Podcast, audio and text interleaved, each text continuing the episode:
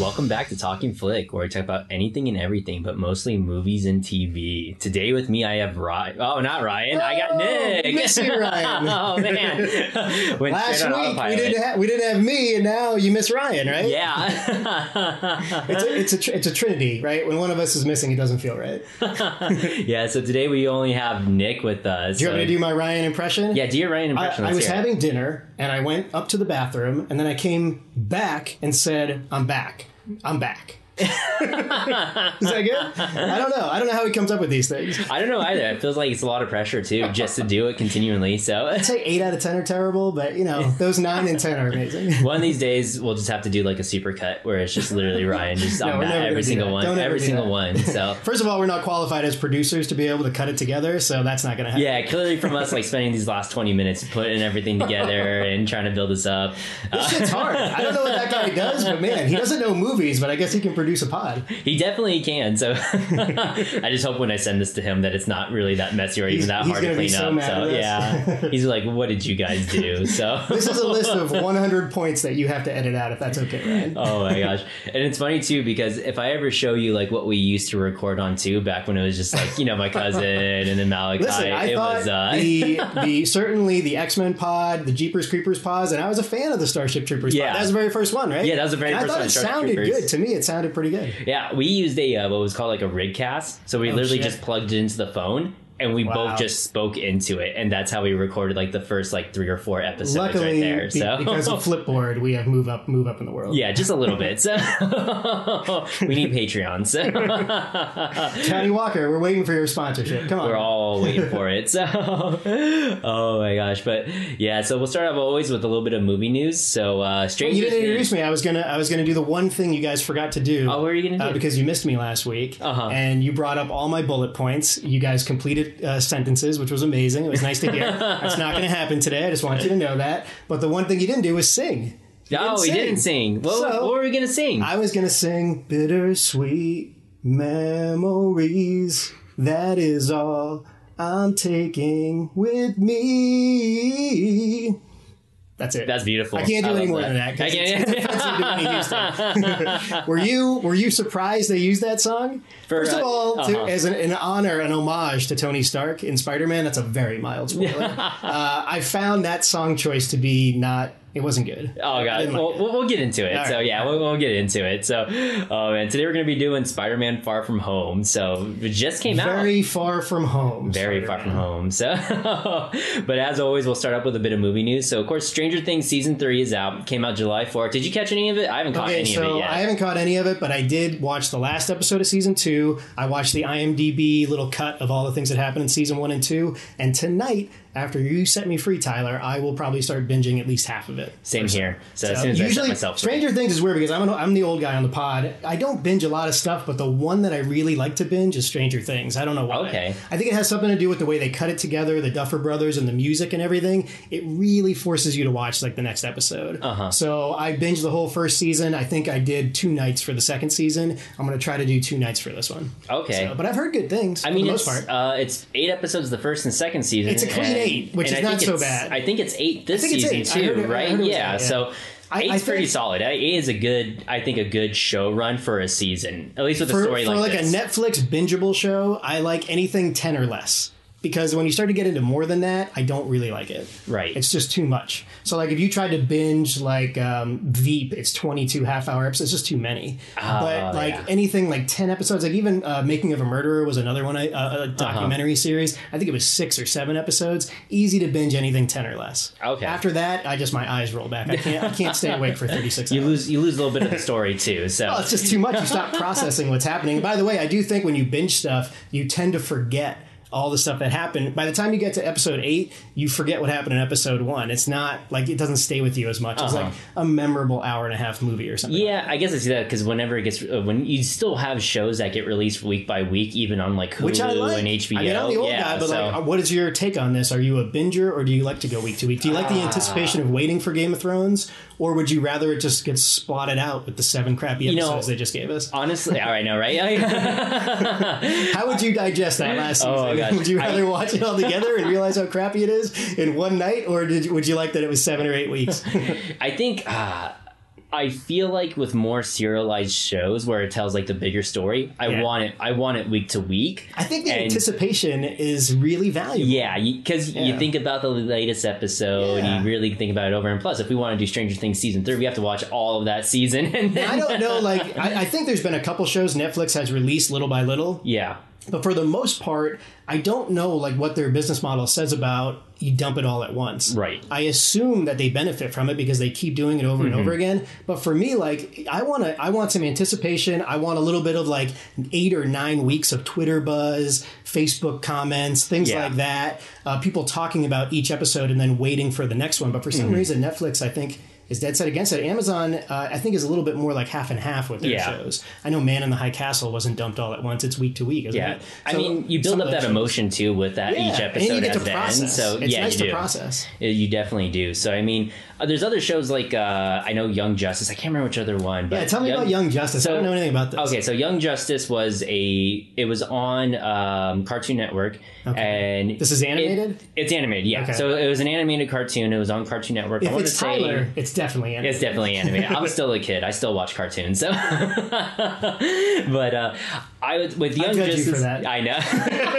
That's all right. You make me watch them. Some of them are entertaining. Yeah, some. So with Young Justice, I want to say it came out in 2011. It had 2 seasons, which did very well, like critically. Okay. And then it got canceled. And so Young Justice was kind of in this demographic where it was too old for some of the younger kids. Okay. But also a little too young for some of the like older ones. Is this like Baby Superman, or what are we talking about? No, so it centers around... It's like Muppet Babies for the Justice League. No. I need a frame of reference. So it centers around, you got Dick Grayson. Oh, and cool. So you got Dick Grayson. I'm already a fan.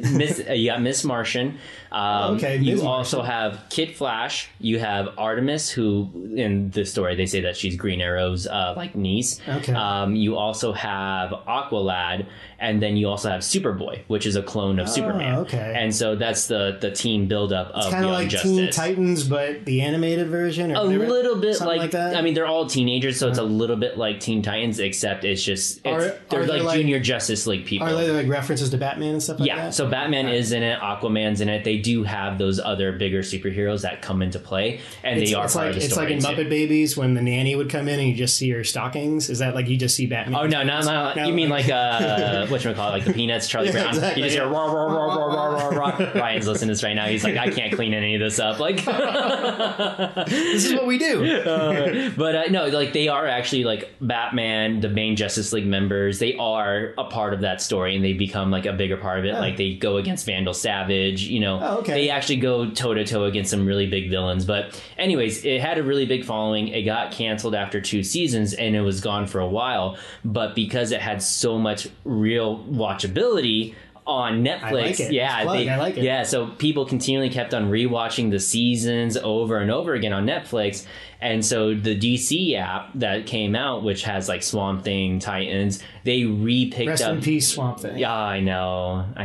I saw 2 full episodes of that, and I thought, man, that looked pretty good. It's pretty solid. Yeah, I don't know what happened. It's just too expensive. It's just they thought they were going to get $40 million. They ended up only getting $14 million, and that's why they had to cut from 13 episodes down to 10, and then it just got cut after that first. What they should do is take money away from Matt Reeves' crappy Batman movie and give it to Swamp Thing. Maybe not have as many villains, right? Use this on that extra money. Let's not pay 11 celebrities to be villains, and maybe like just have 6 and then give some money to Swamp Thing. That's what they should do.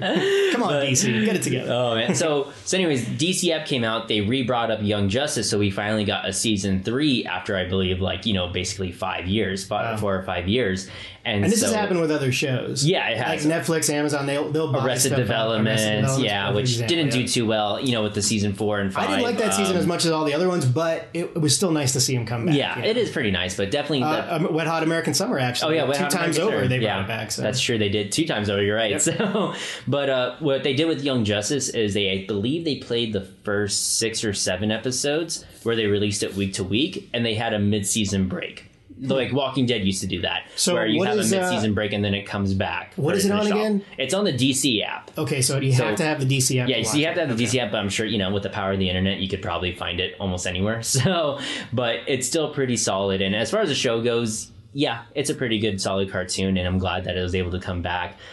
Speaking of Netflix, apparently Netflix is going to be cutting back on movie spending after Triple Frontier apparently flopped.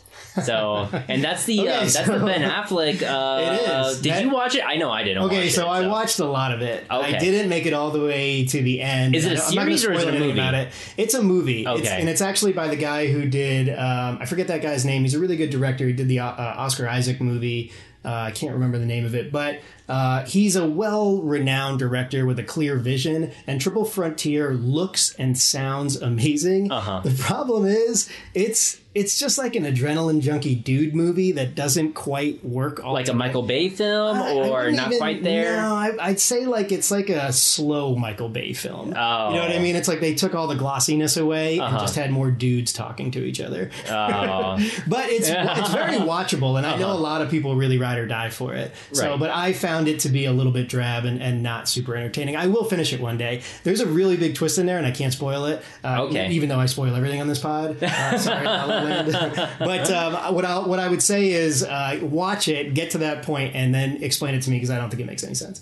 Okay. Yeah, because it's Ben Affleck and it's Oscar Isaac in it, right? There's a bunch of people in it. Okay. Yeah, so apparently they're going to be cutting back. I mean, because Netflix has been pumping out these Netflix originals like nonstop. And eventually, that barrel had to go run dry, because, I mean, they've just been doing it nonstop. And apparently, it felt like a lot of these B movies that you would normally find in the bargain bin of Walmart or Walgreens, they just went straight to Netflix. That's what you do now. Cloverfield Paradox. It's kind of like Amazon, right? They have unlimited checks to write, for one. Right. And for two, we don't really know what constitutes a success and what constitutes a flop. By all means, the mystery murder, Jennifer Aniston, Adam Sandler thing is supposed to be some crazy success. It feels like a flop to me. I don't know how do they determine success? That's true. I think they don't give us really proper information on this stuff either. Yeah, I think they don't usually tell us how many views it generally gets. I think they base it off subscriptions. So generally how they do it. If they gain subscriptions. Because the movie came out. And that's usually what they do, is they kind of keep shows on, or they put on those movies that are going to help gain more subscriptions back with Netflix. And I think I remember even hearing too that most Netflix shows, they typically get canceled after 3 seasons, depending how well they are or are not doing. If it's doing okay, it'll get canceled 3 seasons. I'm pretty sure Stranger Things is going to get probably more seasons. I'm not 100% sure, but I'm sure it will. Yeah, I don't want to get too much. I love Stranger Things. It's like Ghostbusters and Harry Potter had sex. It's a lot of fun. It's a beautiful baby. And it's very nostalgic. I know producer Ryan would hate us for talking about nostalgia, but the reality of that show is it's so good, but If it's natural course, because these kids are going to grow up. Oh yeah, if its natural course is even 3-4 years. They look like grown ass men in this season. Give me 5 great seasons and then just stop. Right, because let's not overdo it. The director was J.C. Chandor, who did Margin Call. All Is Lost is a movie I really loved, and A Most Violent Year is the Oscar Isaac movie. He's a really, really good director. I don't exactly know what happened on Triple Frontier, but I just didn't like it. Okay. So. Would you say boring or just not entertaining? It's like if you like Rambo, you probably like Triple Frontier. First Rambo or the second and third? Fourth. The fourth? Oh, gosh. Is that fair? I think that's fair. I think I just made an excellent comp. If you like the fourth Rambo, you're going to love Triple Frontier. And you know what? I kind of liked the fourth Rambo.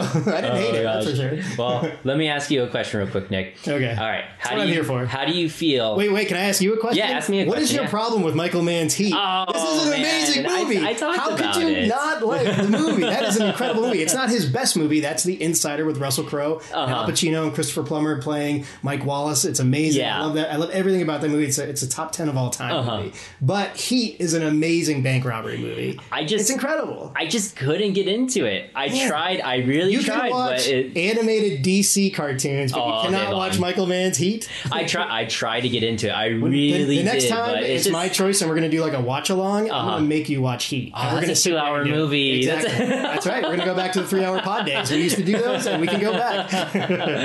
Oh, my gosh. I did my best to like it, I promise. But, oh, gosh. Now you wish it was just you and producer Ryan. I know, right? Yeah, I'd have to hear about Okay, anyways, back to my question, Nick. Okay. How do you feel about female-led reboots? Yay or nay? So, you know, it's weird that you bring that up because I actually thought the Liz Banks Charlie's Angels reboot looks amazing. I know that's not exactly directly related to your question, but I think that's a cool take on that, and I will probably pay for a ticket to see that movie. I think, like, it's interesting casting and it has a cool vibe to it, so I'll probably watch that. But like the were you talking about like the Ghostbusters reboot or when they gender swap? I guess just any in general gender. I guess you say gender. I would say gender swap. I don't. So. You know, to me, I don't think it matters. Frankly, for me, what I care about is the movie good. Okay. So if the movie is good, I don't care. I remember with Ghostbusters, it was a lot of like people complaining and not as bad as everyone thought it was going to be too. Yeah, here's the thing: I love Melissa McCarthy, Kristen Wiig, Leslie, was her name Leslie Jones? Oh God, I don't remember. And Kate McKinnon, I think, are the four ones. And I thought the Chris Hemsworth casting was genius, and I liked that. Yeah. You know, obviously Bill Murray was going to show up for a minute, Dan Aykroyd was going to show up, so it was interesting. The problem was it was a crappy script. So it's not that I didn't like the movie because they gender swapped. I didn't like the movie because the movie wasn't good. Right. So I don't care. You want to gender swap Goodfellas, just make it good. I don't care, you know? So that's what it really amounts to. Don't do the gender swap just because you're doing it and sell it to make money. Right. Have a script, have an idea, have a fresh take, and then give us something solid. Okay. Then I don't care what you do. Okay. You know, you can make, Tom Holland's pretty feminine. You can make a female Spider-Man. If it's good, if it's better than this one, you can do Spider-Gwen. So we'll get into that. We'll get into that. But anyway, so the Mask creator, Jim Carrey's The Mask. He wants to do a remake of a female-led or female, version of that. Who would be good for that part? You know, would it be somebody like Kate McKinnon? So this is like kind of the I guess you could say the double-edged sword, because you're going to reboot The Mask and it has, an iconic Jim Carrey. They made a crappy one with that guy. Oh, yeah, Son of Mask with James Kennedy. Yeah. So my thing with this is, no matter if you did female or male reboot, it's a hard casting choice, because it's kind of like, who do you pick to kind of take over Jim Carrey's spot in that movie? But I think as we've done this podcast a lot of times, as I write the blog and stuff, one of the things I think when I first became a true fan of movies and loved it and wanted to be like a critic or a so-called almost critic, I think that I underestimated just how important casting is. You have to nail some of these roles, especially when you're recasting somebody. It's iconic. Make or break too. Yeah, so. And in a weird case, like I remember, is it Ansel who played Han Solo? What's that guy's name? Oh, the new Solo. Gosh, I forget his name. It doesn't really matter. Yeah, but he was good and interesting casting, but the movie sucked. It can go both ways. You just have to make sure you put two things together. I think there are people out there that could be The Mask. I'd like to see like somebody like Tessa Thompson take a comedy turn other than crappy Men in Black 4 or whatever it is, and do something like The Mask. I could see something like that. The Little Mermaid casting is interesting. I don't know who that lady is, but by all accounts, she's super talented and can sing. So that's kind of what you need for that movie. I'm trying to think of other gender swaps that like were actually successful.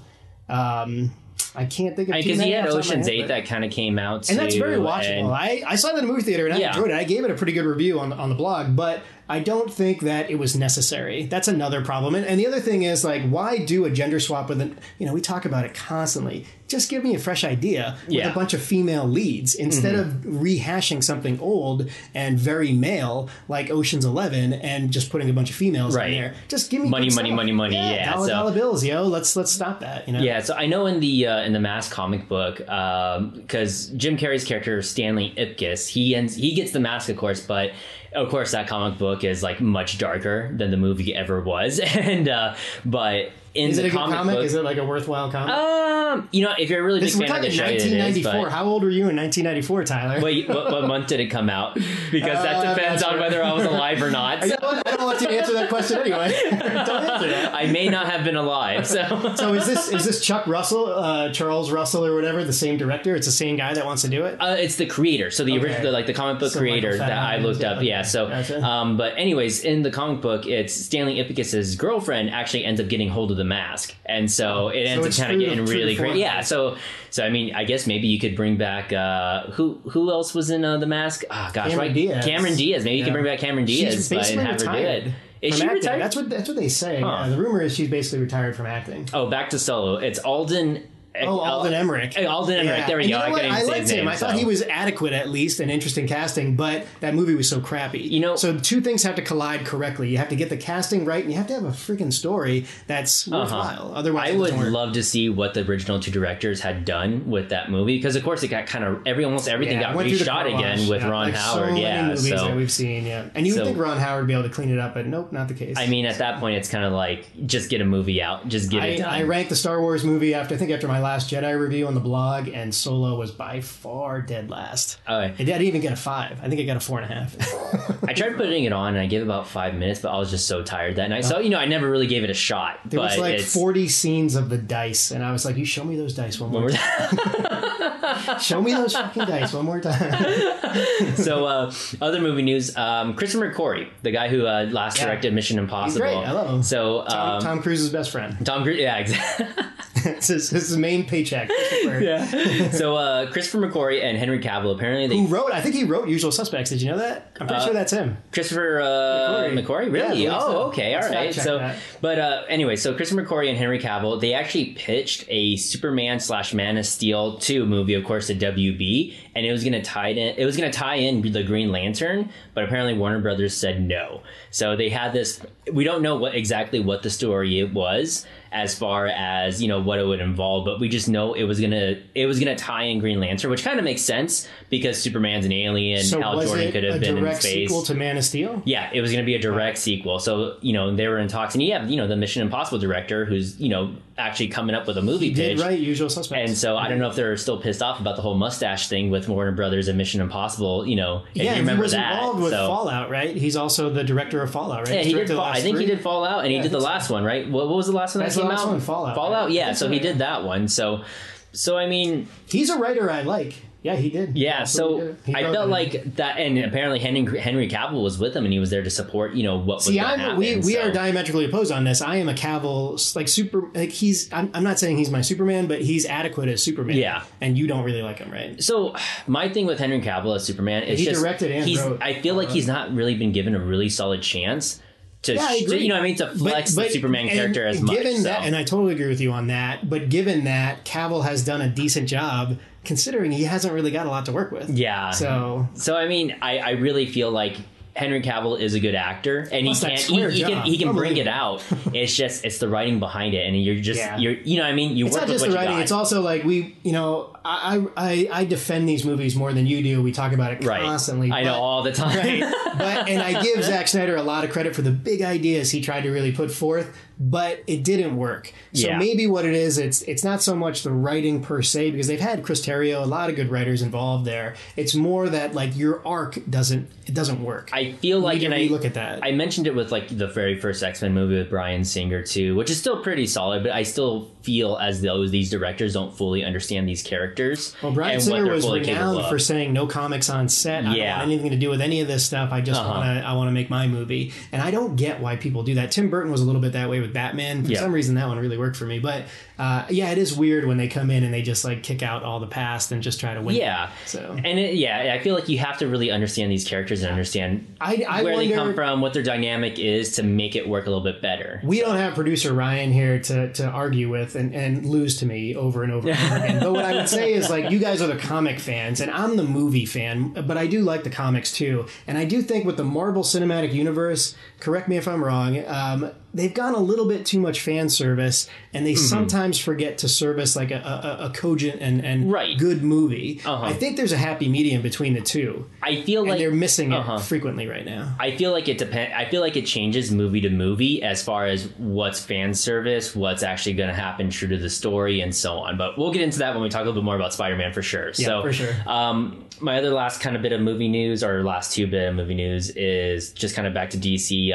We talked a little bit about it just before we started recording, but the Flash movie, it lost its director. It lost the director. Whoever was working on it before. I think this is the second or third director. It lost it twice. Yeah, twice it lost the director, I believe. So it's lost two directors now. It's Andy Muschietti, who directed it, and Mama, who's coming on board, and he's bringing a new writer too. That's an interesting look on a movie. That movie looked good. I didn't love it, but it looked good. Mama.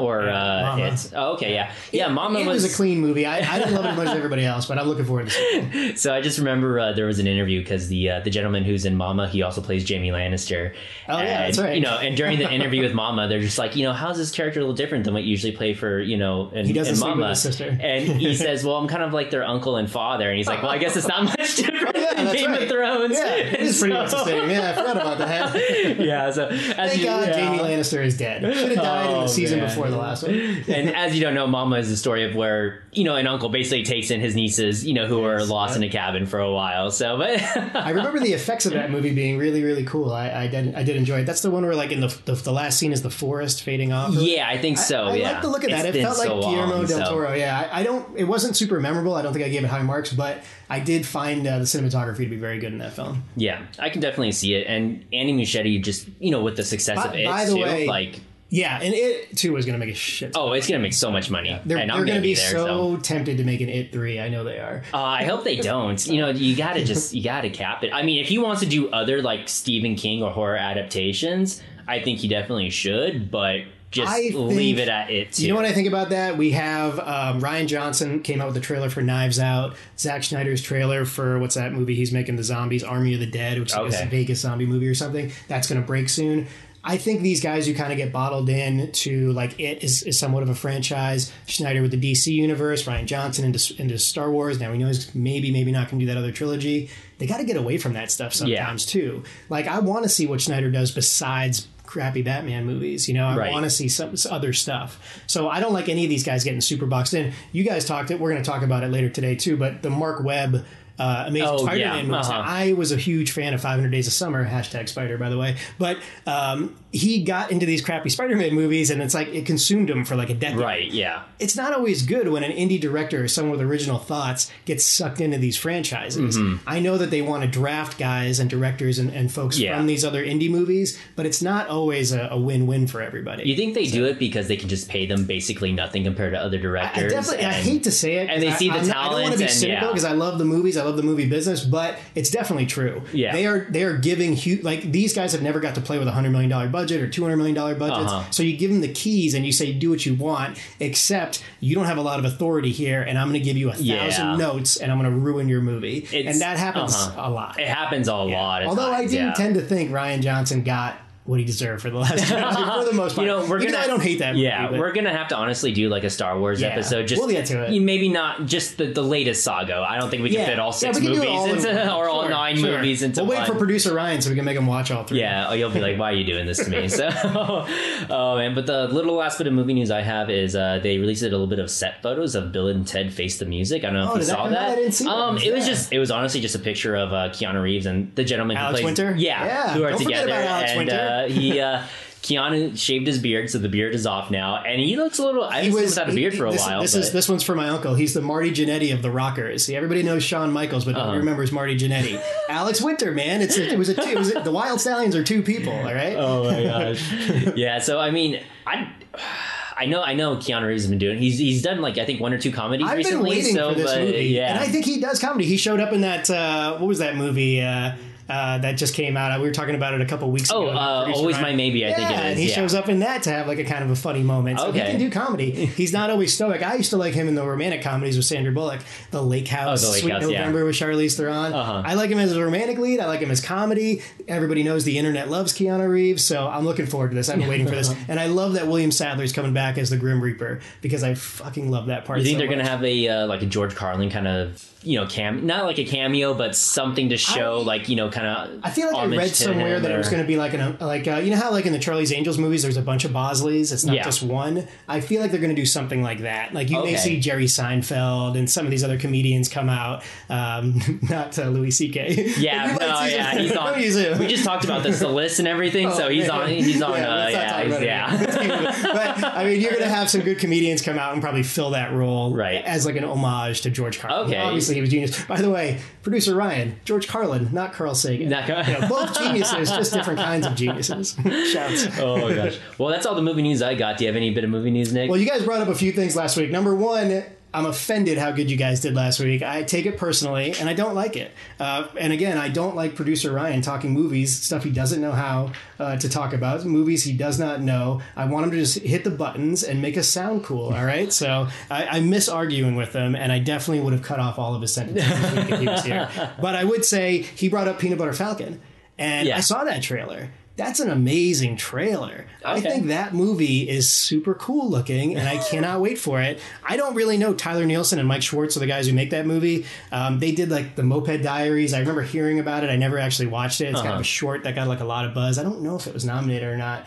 But that movie could be Shia LaBeouf's comeback. I know you don't like him very much. I don't like him very much. But that movie looks crazy cool, and I really look forward to that. I'm looking forward to it. We talked about it several weeks ago. As we get past Spider-Man now, you're going to start to see Once Upon a Time in Hollywood. You're going to start to see some of these other smaller movies. A little bit of the Oscar bait start streaming in, and I'm ready for that. Something besides superhero or Star Wars kind of come in. Exactly. So, yeah. So no, I understand that, yeah. And I would also say, shouts to Jeffrey Reddick.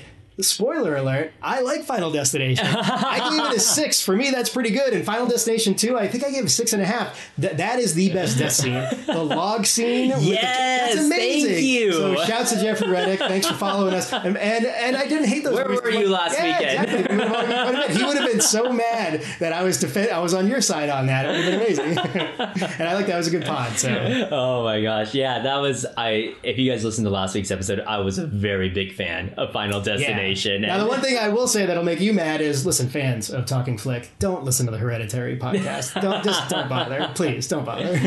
Someday we're going to get to Midsummer. Are we going to watch that? For sure. Yeah. I know Ryan really wants to watch it, and I want to watch it. And stuff no spoilers. Okay, right, fair enough. Oh, gosh. So, Spider-Man Far From Home. So, this is the story of the second Spider-Man we have gotten. The second cousins, brothers, mothers, uncles, fathers. Spider-Man. So what do you think Ryan's reaction would be to this movie? Still kind of, I guess, non-spoilers, but just be aware things leak out. I think producer Ryan Garbage Boy would be like, Spider-Man, you my homie, Spider-Man, you my homie. He would say something a young person would say that I don't understand what it means. That's what he would say about this movie. Do young people still say homie? You know what? Shut up, Tom.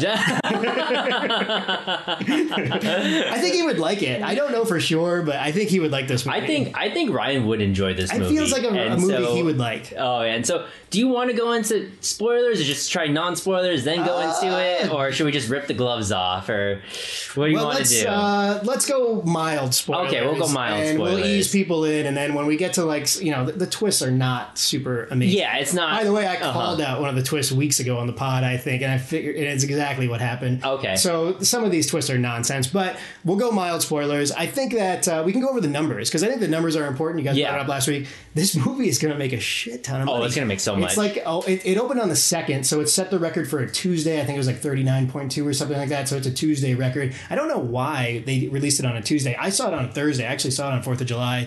And it's going to pull 190 in complete for the weekend, but globally it's 340, 350, something like that by the time you get to Sunday. So this is going to probably surpass Captain Marvel, which made $1 billion. Mm-hmm. So this was probably hanging on the coattails of Endgame, but it also kind of cock-blocked Endgame. It's kind of weird because Endgame's trying to pass Avatar. It's like 20, 30 million shy of Avatar for all-time worldwide. And this movie comes out essentially against Endgame with the new footage for some weird reason. Yeah. Is that like Sony and Disney fighting with each other? It might be. I think it was Sony who, because I don't know the exact dynamics of the contract, but of course, I think Marvel still gets all creative control, and I think Sony handles marketing, but they might have a say in the release date. This feels like.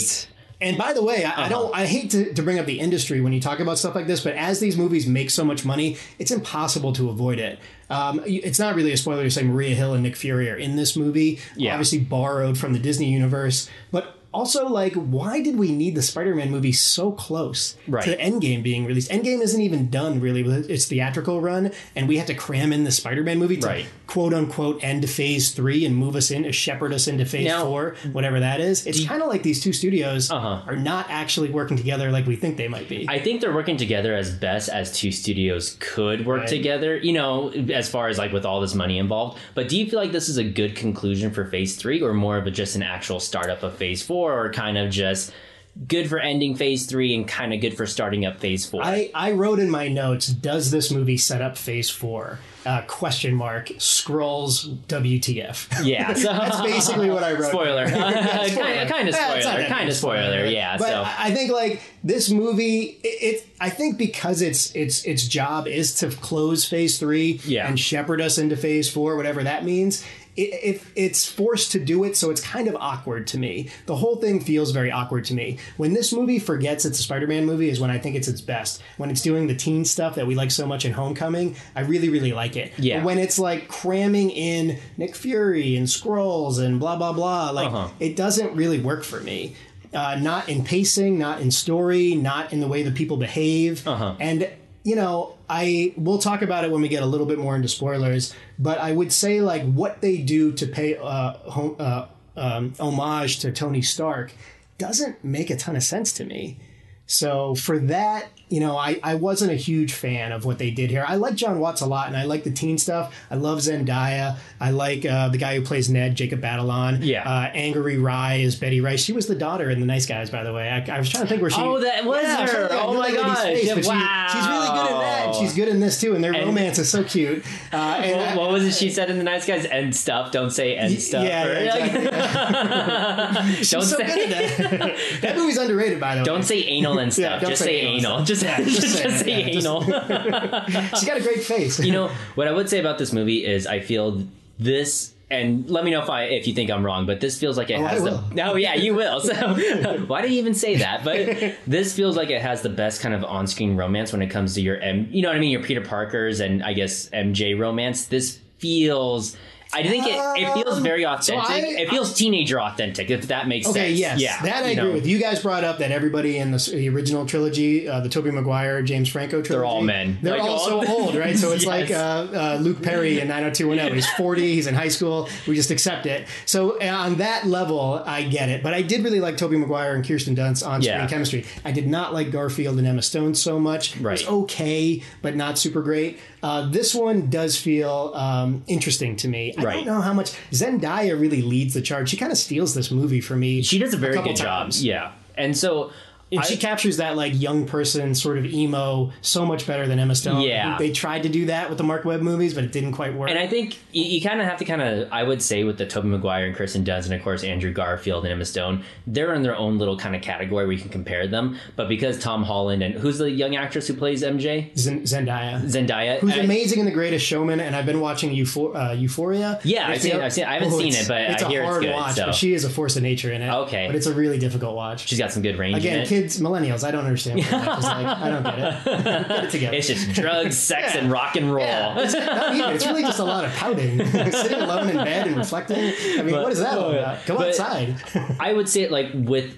Because, you know, they're not... I think they're both in their 20s or very early 20s. Yeah, Tom Holland's at 23, something like that. But, you know, is probably the 20. They 21. Definitely look like they could be 18 or 19. You know? I'm not arguing the way any of them look. Although that one guy... Like, first of all, who's the guy who plays Flash Thompson? Oh, Tony Rivoli or something. He could be 35. Yeah. You know, well, maybe. So it's he has that weird mustache. Yeah, exactly. Well, we all know that one friend in high school who looks like a 35-year-old man. Yeah. So. He, like, because of his age, he was born, like, late in the year, so he started one year later, and he's got a year up on everybody. He's the best baseball player on the team. Yeah, it sucks. Oh, yeah. But, yeah, I would definitely say they have, it feels very authentic teenager, you know, high school chemistry where he has, you know, this whole plan of how he's going to talk to this girl, how he's going to tell her how he feels, and they're going to Europe and together. I liked all that. And, I was very touched with all of that, especially the end, which we won't spoil just yet. Yeah. But what I would say is John Watts, a director who made his druthers with Cop Car, which is a 2015 Kevin Bacon movie, with two kids in it. It was a really good kid movie. It captures a lot of the emotions that kids would have in that kind of circumstance. He's great at that part of it. What he's not so great at is the comic stuff that overlaps that. It's almost like no one would be happy with a movie that was just a John Hughes Spider-Man teen drama happening with small scale CGI action set pieces or whatever. So we had to figure out how to put the two together. In Homecoming, they do a great job. In this one, not so much. I would say, as far as the two movies goes with Homecoming and Far From Home, I would probably put Homecoming ahead of Far From Home. Me too. But just because I feel like it's a little bit of a better story somewhat, whereas it's more isolated for sure. Frankly, but I would put Homecoming. I had more fun with Homecoming, especially because we hadn't seen the take. We hadn't really seen the John Hughes take of Spider-Man quite the way we saw it in Homecoming. Yeah. I think that fresh take actually was what won me over. I wasn't in love with Tom Holland's Spider-Man in Civil War, so I needed something like that to kind of reset the palette and be like, oh, this kid's on his own. Right. He's a friendly neighborhood kid. I get it. I'm okay with this. This will work for me. So, by the way, I love Marissa Tomei's Aunt May. She's my favorite. Oh, she's she's the best one. Yeah, by far. They get younger and younger every year. So. let's keep that trend going. So I would say, because we've talked about before, where Tobey Maguire's like, you know, his Peter Parker is my Spider-Man. Spot on. Yeah. I think his Peter Parker is spot on. Sure. Spider-Man could definitely use a little bit more better. You know, was it witty banter? A little bit better witty banter. I guess so. Yeah. Andrew Garfield, you know, not the best Peter Parker, but definitely a very good Spider-Man. Just after rewatching, I felt like the video game Spider-Man. Yeah, he definitely did. Yeah. And after rewatching Amazing Spider-Man 2, because I watched this before I came over here today, although I give him credit for the end. Again, Mark Webb, I gave that one. That one made my disappointments list, which was hard to do, but I did it. So that means less than 5, folks. But what they did at the end of that movie, can we spoil Amazing Spider-Man 2? Oh yeah, we can. It's been out for essentially kill Gwen Stacy, a la the comics. I gave him credit for that. No, that's too bad. The rest of the movie was crap. Yeah, so there's definitely, you know, it's kind of the same thing a lot of Spider-Mans follow after Spider-Man 3, where it's the pacing issue. You shove too much in there. You got the Rhino in the beginning. Yeah, trying to cram in Sinister Six and stuff. They do. I wrote down here because you're the comic guy again. Do we care about Spider-Man villains? Are these villains like good? Or do we want like Spider-Man to be an Avenger and fight Galactus and not have to worry about Vulture? No, I think we care. When it comes to Spider-Man, we care about those isolated stories. And I think it works well with those villains and those isolated stories because they kind of help represent and they kind of help grow Spider-Man in general. But of course, because he's part of the MCU, you have to kind of throw in the bigger hints of the wider universe, or somehow tie it in. You know, I have questions for you specifically. Okay, let's see. We're going to move into spoilers. Let's move into spoilers so we can move on. They make a lot of weird decisions in this, right? So if you haven't seen it, everybody's seen it. It's making $1 billion in like a week or two. So go see it, and we're going to spoil the movie now. What did you think of The Blip? That's the first one. About. So they explain this thing away with a high school video, and they call it The Blip. Essentially, that's the leftovers. Which is amazing. Don't watch Spider-Man Far From Home. Go watch the whole 3 seasons of The Leftovers. Amazing. Yeah, I mean, I think they handled The Blip a little. I think they handled it fairly well. And it's interesting how they kind of do it in the beginning. And, you know, they mentioned the character Brad, where, you know, 1 second he's this kind of snot-nosed kid, and then 6'3", he's now he's playing cornerback for the Baltimore Ravens. Yeah. So, I mean, I think they handled it as well as they could. They could definitely use that kind of storylines a little bit later. Explain a lot of it. Well, and why are they traveling Europe after some traumatic event like that? It's not perfectly explained, but because they give it that comic touch of calling it The Blip and sort of just yada, yada, yada, I'm okay with it. You have to address it because, of course, that's the thing with Endgame is everybody comes back, right? Everybody comes back, and then, of course, you have to address it somewhat. You have to say, like, everybody that was gone came back 5 years after everybody else, which is a weird choice. In the same spot that they were at, too. Yeah. In Endgame, that is like, cool, wow, I can't believe they did that. It lets Tony Stark's daughter stay alive and all this other stuff, which I appreciate. But when you go back to the real world, and, like, everybody's back 5 years later, except for the people that have aged 5 years, it is really odd. It is. I mean, it's a leftover situation. Right. And just because, like, even with one of the teachers, I can't remember his name, but... The guy from... Silicon Valley. Yeah, the guy from Silicon Valley. Yeah, so he's really good. But, you know, his wife pretended to be, you know, blipped, and she just ended up running away with another man. I love that. And so that's excellent writing. And of course, he's telling, you know, this teenager about his whole life situation. I like Aunt May is like, I woke up in my apartment, but I didn't live there anymore. Yeah, which was pretty cute too. Yeah, I thought that was pretty good. So I mean, they handled it as well as they could. I think they could save it for later stuff. Martin Starr, by the way, that's the guy from Silicon Valley. Okay, yeah, he does a very good. It's so weird seeing him without a beard. He has to have a beard. He should have a big, better beard. Like it don't have the small one. It doesn't make any sense. Guilfoyle, that's his name. And J.B. Smoove from Curb Your Enthusiasm. Yes. The voice of reason in this movie. Witches. It's witches. Yeah, so I would say they could save that for later Marvel movies if they really wanted to, as far as how it affected some people where, you know, their loved ones moved on, got married, you know, leftover situation. Homecoming, so, and what John Watts wants to do is like the comedy. This is like a comedy film meant to take the edge off of what happened in Endgame. We can't always have serious, crazy, epic films. We got to slim it down a little bit and have a little comedy, a little friendly neighborhood Spider-Man. But to me, like, we hadn't finished processing everything that happened in Endgame. Yeah. It felt a little rushed, you know? So, and I think it did hurt a little bit for me. I think part of that is also Sony as well, because they released that trailer pretty easily, and it's like, it's not, we knew they were probably going to come back, you know, Spider-Man, we knew they were going to come back, but, you know, just seeing that trailer before we even see Endgame, it's like, okay, well, now we know for sure that's right. You know, that everyone's coming back. We just don't know how it's going to happen. So I think a lot of it is just Sony is like, we got to get one out. Right. And MCU's probably like, and you know, compromising. Sony, so honestly, Sony has been doing this for so long. The Amazing Spider-Man with Andrew Garfield came out, 4 or 5 years after Spider-Man 3? Yeah. Again, because they were going to lose the rights. They cram these things out. They don't take the time to make it the way they should because they're worried about losing the licensing or whatever. That's a problem for Hollywood. Oh, yeah. And we got to figure this out. And the one good thing about Disney taking over the world is that they're not going to have to worry about stuff like that. Yeah. Which does make sense to me. Because that's what happened with the Fan4Stick, you know, when they brought that out. And it was going to happen with Daredevil because they were going to lose the rights to Daredevil. And eventually they just said, you know what? We're just going to let it revert back. And that's what ended up happening. But with Amazing Spider-Man 2, like, they shot so much stuff in that movie. There was even an MJ cameo, or they were introduced. Yeah, it was going to be Shailene Woodley. And I would love that. Yeah. That's really cool casting. So she was going to be MJ, but they just shot as much as possible. Cutted it down, and should have cut the Rhino out. And Paul Giamatti's Rhino. You should have left in Shailene Woodley. Probably could have cut out the parent sequence too, and the whole train thing. And so actually, and the one weird thing about it is, like, because they killed Dennis Leary, which is Gwen Stacy's dad in the first one. They killed Gwen Stacy in the second one. Maybe it would have been weird to introduce another love interest, like, immediately after Gwen Stacy dies. Another Stacy dies the next movie. I remember in Amazing Spider-Man 2, like, when he, like, gets over it and goes back out and starts slinging the webs again. I'm like, it's a little quick. And it's a little quick. Your lady just died, but all right. They shoved Green Goblin in there because that's Dane DeHaan or whatever. Yeah. It was good casting, too. I actually like him as an actor, but not... you can't really blame him for all Spider-Man movies make this mistake, and we're going to... You know, when we get to Mysterio...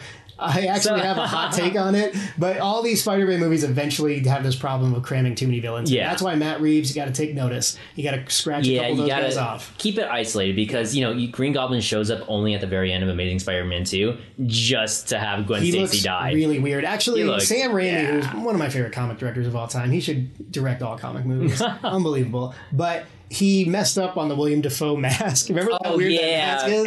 And I think it's because, like, now you see a lot of footage about what it could have looked like, and everything looks 1,000 times better. 1,000 times better than, like, a Halloween mask. Yeah, the motorcycle helmet. So, I mean, back to what I was saying. You know, Tobey Maguire, definitely probably the best Peter Parker.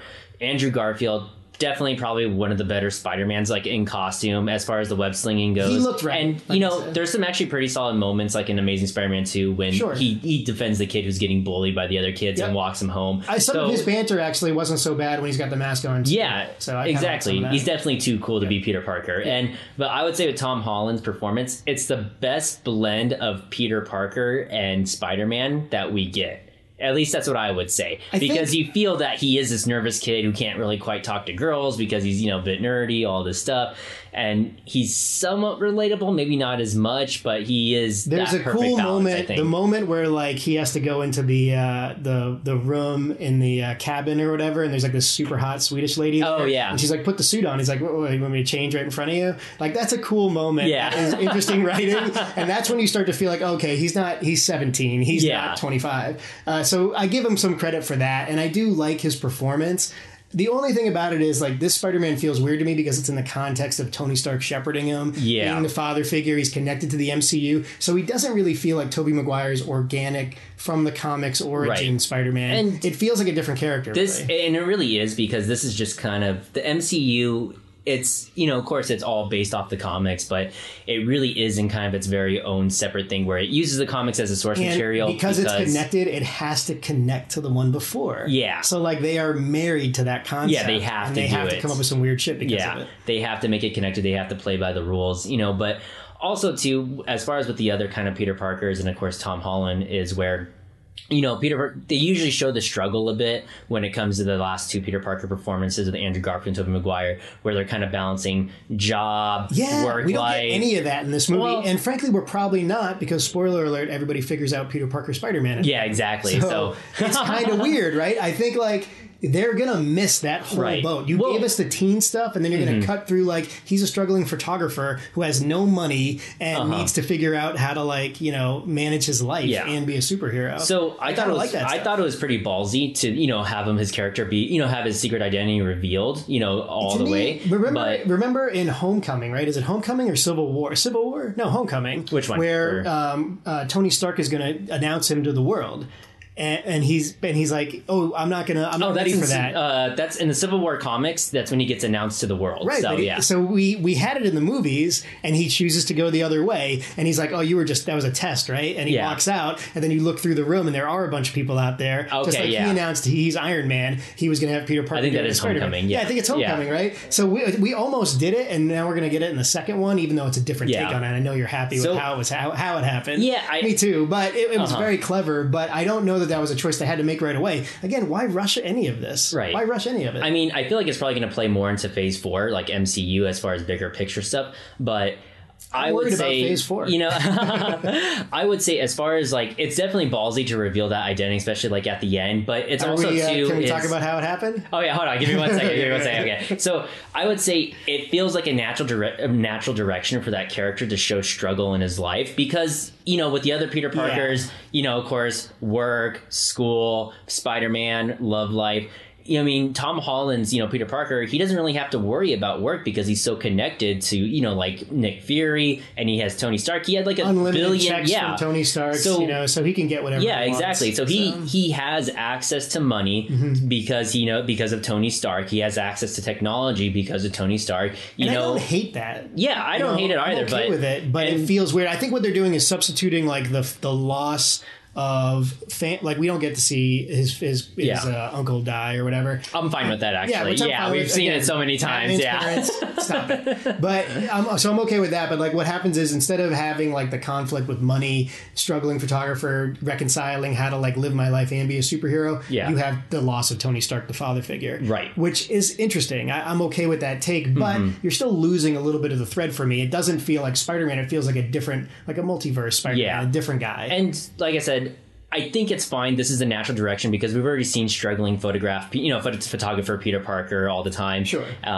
But it's the best kind of natural direction you can go into, and I think it's just going to play more into you know, Phase 4. But let's talk about the thing that blew me away when his identity got revealed. I knew you would like this. I thought about you immediately. Let me say this: if you haven't seen the movie, this is probably one of the main reasons why you should watch the movie right here. Motherfucking J.K. Simmons is back as J. Jonah Jameson. I can one of the best casting jobs ever done in the history of comic movies. Unbelievable, and he shows back up, and he nails it. Oh, he nails it right away. So good. So he's like Glenn Beck or something. He just ranted on the TV screen.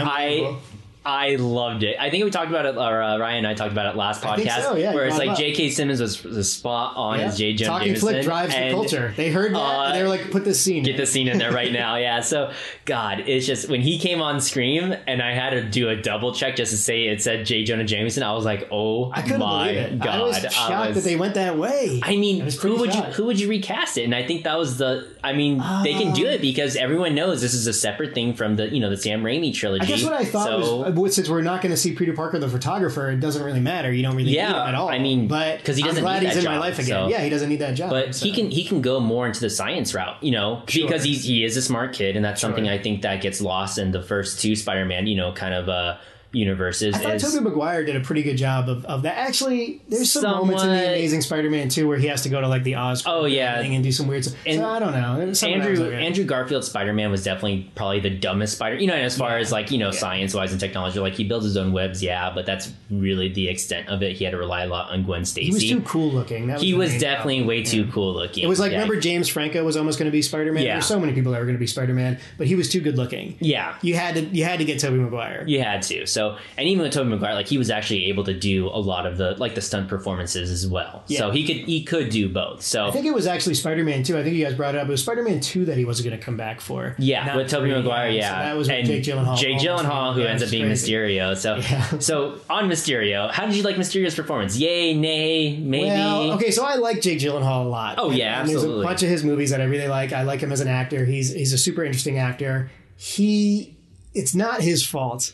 I hated this villain. Really? Okay. I really didn't like the villain. I didn't like the arc. I didn't like the bar scene. I didn't like that nobody would have recognized that he worked for Tony Stark. This guy who's like a main scientist for Tony Stark, nobody recognizes him before. Uh-huh. So he can just say he comes from a different planet or something, or a different multiverse. Uh-huh. All of it was sort of lazy and nonsensical to me. And I had read before, I don't know if you read this, Tyler, that they were going to bring back Michael Keaton, Adrian Toomes or whatever, okay, the Vulcan character, right, for this Vulture movie. Right? Yeah, Vulture. Yeah. So like I felt like they were going to, I don't know if they were going to piece together Sinister Six, and we've always said they cram these movies with too many villains. Yeah. But to me, Mysterio was not enough for this movie. It didn't really work for me, and I didn't like the CGI. It felt very Sandman, circa Spider-Man 3. Yeah. And I didn't like that. Like when he's in kind of the... Yeah, the whole thing felt goofy. Like to me. The actual illusion, pretty much. Yeah, the illusion part. And we knew Mysterio was like basically a magician, some sort of magician. An illusionist, special effects guy. Yeah. Yeah, so based on that, like, we sort of knew what the arc was going to be. But the way they did it was just odd to me. It was really odd, and I didn't like it.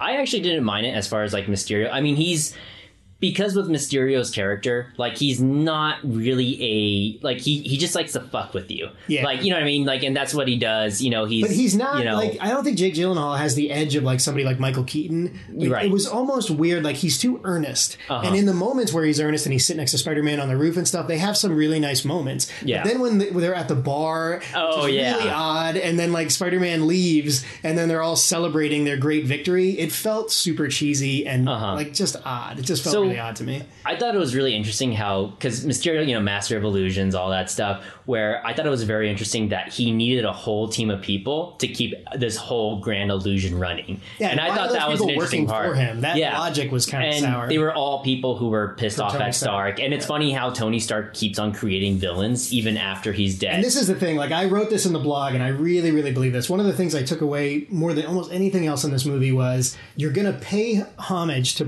Tony Stark, right? Yeah. You got the murals. Everybody loves the sacrifice they make. They do the "I Will Always Love You" with Natasha Romanoff, Steve Rogers, with Tony Stark. In Memoriam. Yeah, it's beautiful, right? I like all that stuff because you're connected to the universe. But what you're also doing is paying homage to him by pointing out he was a terrible person who has all these killer robots everywhere, and they are everywhere. Even after he's dead, he can't control any of them. They're always going to get out and kill people. Like, what is happening? You know, so, like, why are you honoring a guy who's like basically killing the world even after he's dead? It's like Age of Ultron all over again. And I was gonna say, like, I think I wrote it in my blog, like, again, Tony Stark's killer robots is turning into like Batman's parents dying. Show me those robots one more time, and I swear to God, I'm gonna walk out of the theater. And I'm so sick of all these stupid flying Tony Stark robots. Yeah. Sick of it. And you know, it's funny because I think we talked about it before, like in a bunch of podcasts, where it's like, when Civil War comes out and Tony Stark's just like, we need to be put in check. I'm like, right. You just created like the last three villains. How many times you have to fail before? I mean, come on, man. And by the way, no security on those glasses. You can just hand them to somebody else. I can just give you the keys to the whole Tony Stark Industries with like a voice command. It's kind of weird, right? I just think, you know, Steve Rogers was right. Shouts like, Captain America. He's like, we need to be kept in check, guys. Like, you created Ultron. Like, we'll just put that out there. This is like 6 Marvel movies where like there's a bunch of Iron Man suits flying around. This time it's drones, but same difference, man. But you know, I thought as far as villains goes, Mysterio's fine, and I thought he was able to play it up a little bit. Yeah, he definitely did. I like his beard, and I like Gyllenhaal, like I said, but the story to me was goofy. We all knew he was going to be, you know, we all knew he was going to turn evil, right? We all knew he was going to turn evil. We said it weeks ago, I kind of hoped it wasn't going to be that case. I kind of hoped he actually was from different multiverse, and this is just Mysterio from. Where, you know what, this is Mysterio. I almost think that would have worked better. Yeah. Why not have Mysterio, like, a movie or two, be a good guy until he takes a turn and something tragic happens to him? And I think, and at first I was thinking, okay, he's probably going to be the bad guy, but it would be interesting as far as this is Mysterio, and he could actually say in the movie, you know, I actually used to be a villain in the universe I came from. It's just that these major villains came to play. That would have been a great take. And I had to, you know what I mean? I had to help, so. And by the way, you could have had Keaton come back. He's already built up. He's one of the better villains of the Marvel Cinematic Universe. Oh, yeah, for sure. And it would have worked. worked. You could have maybe introduced one other member of Sinister Six or something like that, and then Mysterio's a good guy all the way to the end, and then something tragic happens at the end or something like that. Right. It's a missed opportunity, and again, Sony, I don't get why you rushed this movie out. I don't feel like you had the story all in place, and I don't feel like you did. I feel like you did a disservice to the Marvel Cinematic Universe, not really shepherding anything solid into Phase Four. I don't know where Phase Four is going. Yeah, I mean, I'm not 100% sure either. But still, as far as Mysterio goes, he ends up being evil, which, you know, we all kind of saw. I wish it wasn't really going to exactly go down that route. As far as we know, you know, in the Marvel Universe, there is no quite multiverse, so there goes all the theories of introducing the X-Men like, how about, and everything. Like, so Spider-Man Into the Multiverse, right? Or whatever. Into the Spider-Verse? Into the Spider-Verse, yeah. Now, I've seen half of it, so I didn't rank it at the time of my blog. It's so good. I know, and everything I saw about it, I loved. I just didn't quite finish it. Animated movies are tough for me. I always fall asleep. But I will get back to it. But I would say is, like, why introduce that idea that he comes from a multiverse just to throw it in the trash can?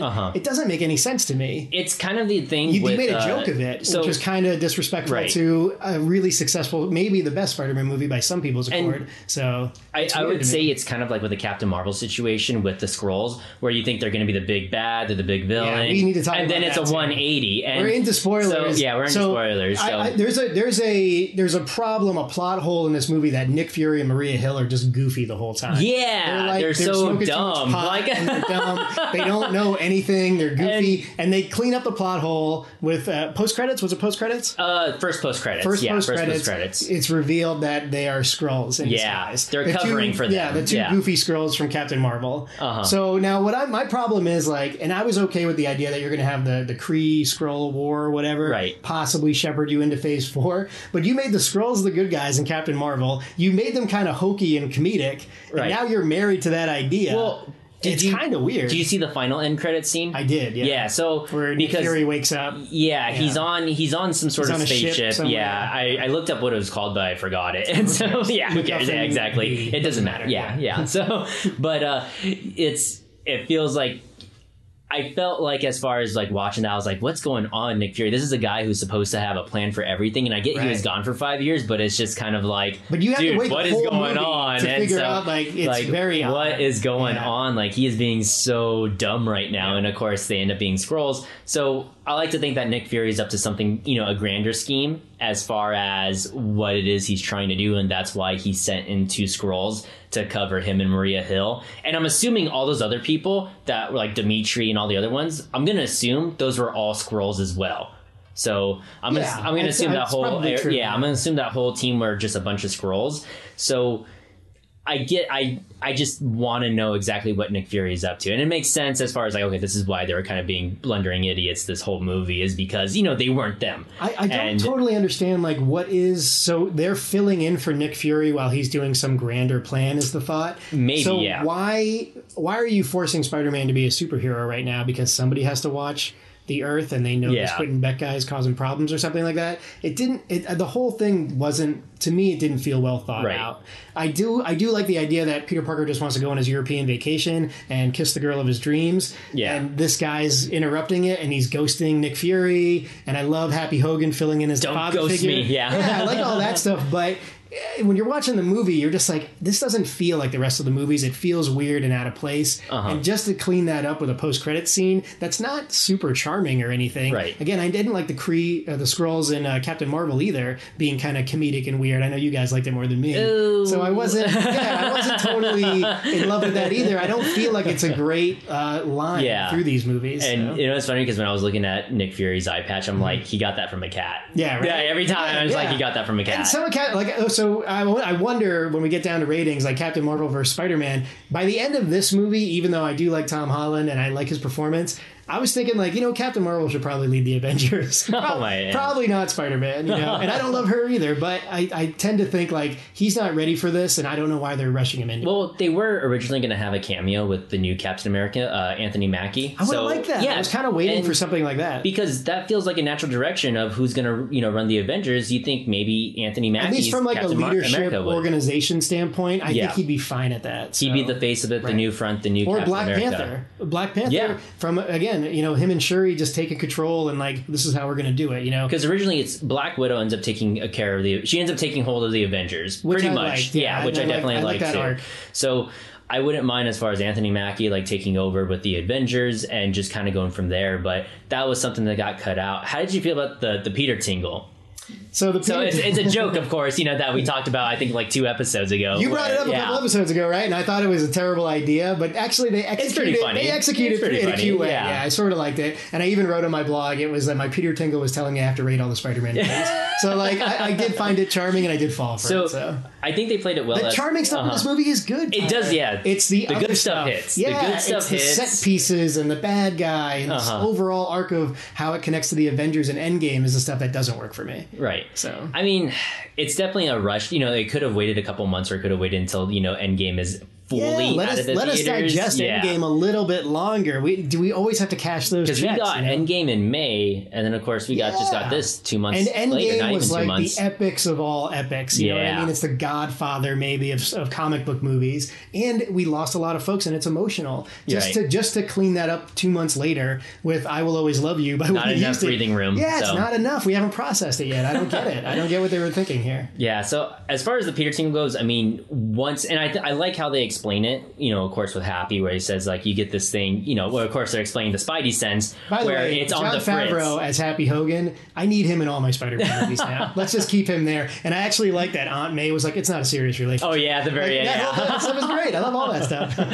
Yeah, so I like how they sum it up as far as, like, it's just, it's not really working because he's still kind of a new Spider-Man in general. Like, he's probably only had his powers maybe, like, 1.5, maybe 2 years. Super explained well, although they have the one scene when he's in the bridge part, where they clean it up a little bit. I think that's done very well. Yeah, when he actually trusts his Peter Tingle, when he actually trusts his... When he has no choice, he leans on the Spidey sense. And it works. It definitely works, because when he's going through that bridge and he's fighting all the drones, I feel like it works. And of course, when he dodges the bullet when Mysterio tries to put one in the back of his head, you know, I feel as though it works. I don't know if Mysterio is actually dead. They just say all illusions are gone. I was confused by that, too, because then when you see the J. Jonah Jameson stuff, and you see like how he was able to kind of spook the story.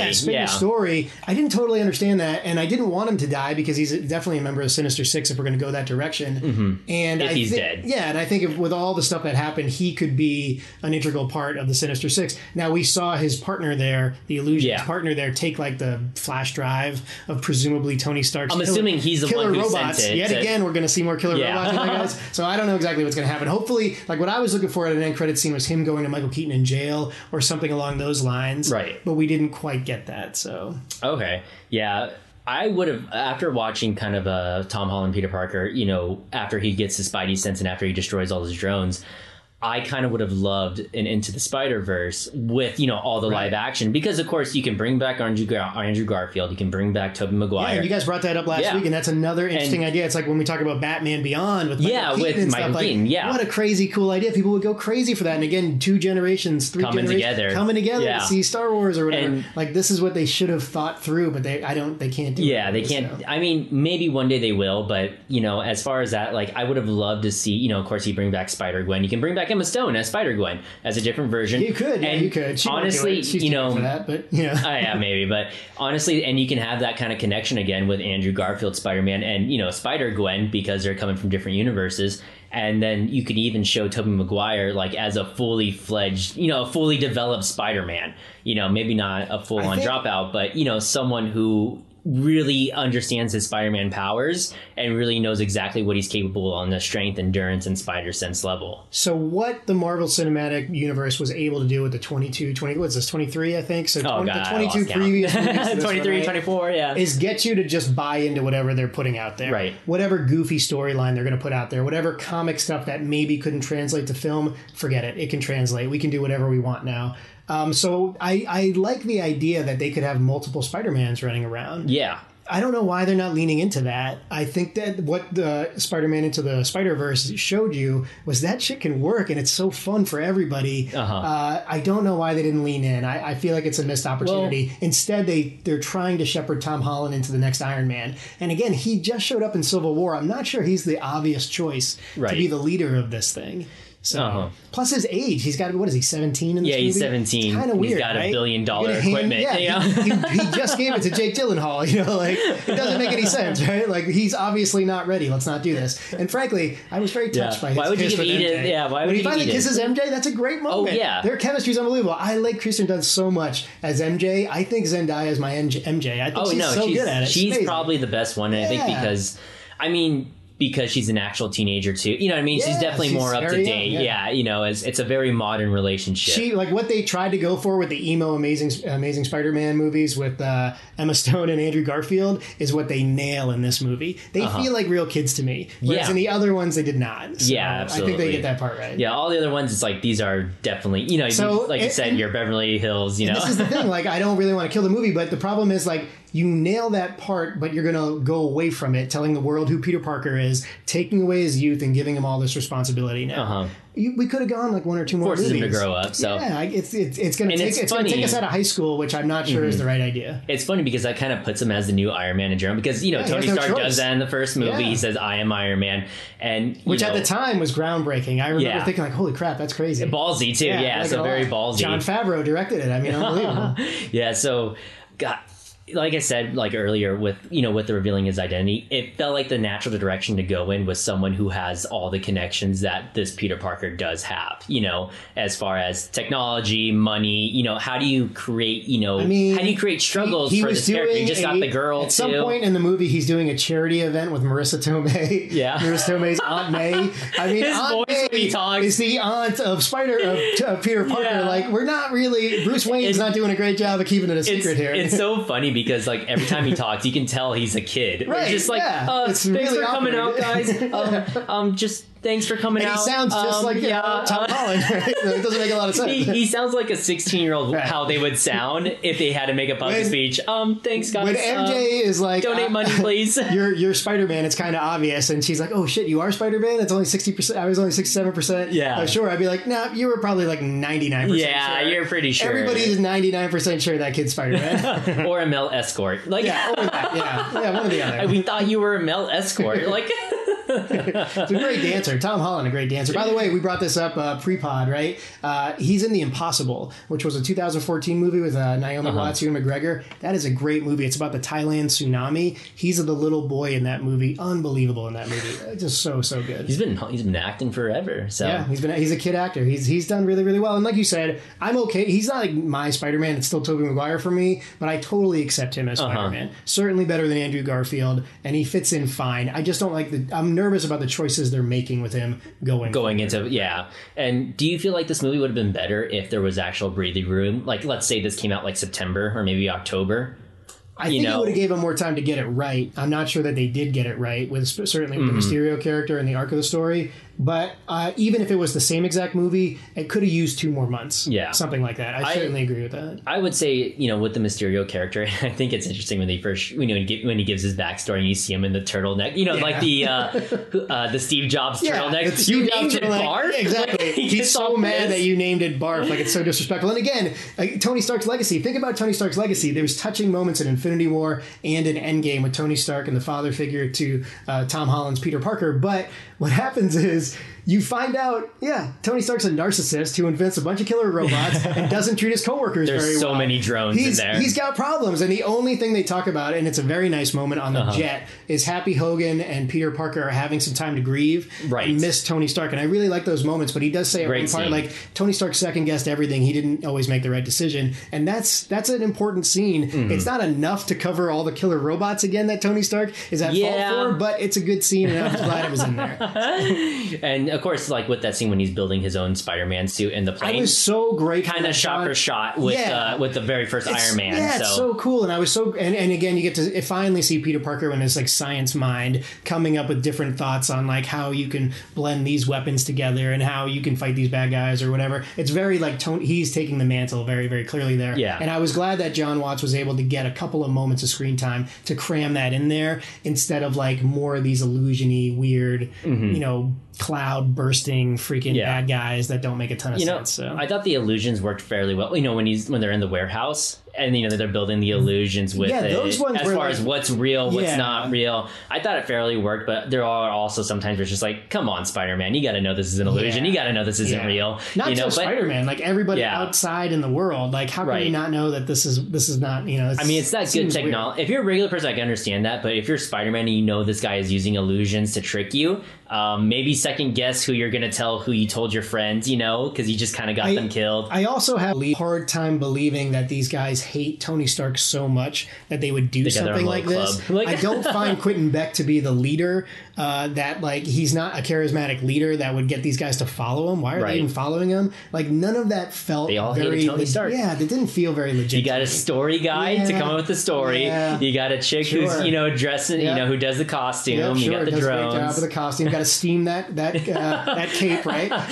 No, actually keep on doing that. Yeah, I'm going to be shaking hands with the queen. So great beard on Jake Gyllenhaal. I mean, I get it, but to me, like, the whole thing just felt hokey. They could have come up with something better than that. I mean, definitely. I mean, it feels somewhat true to Mysterio's character because he is kind of just like, you know, it's just...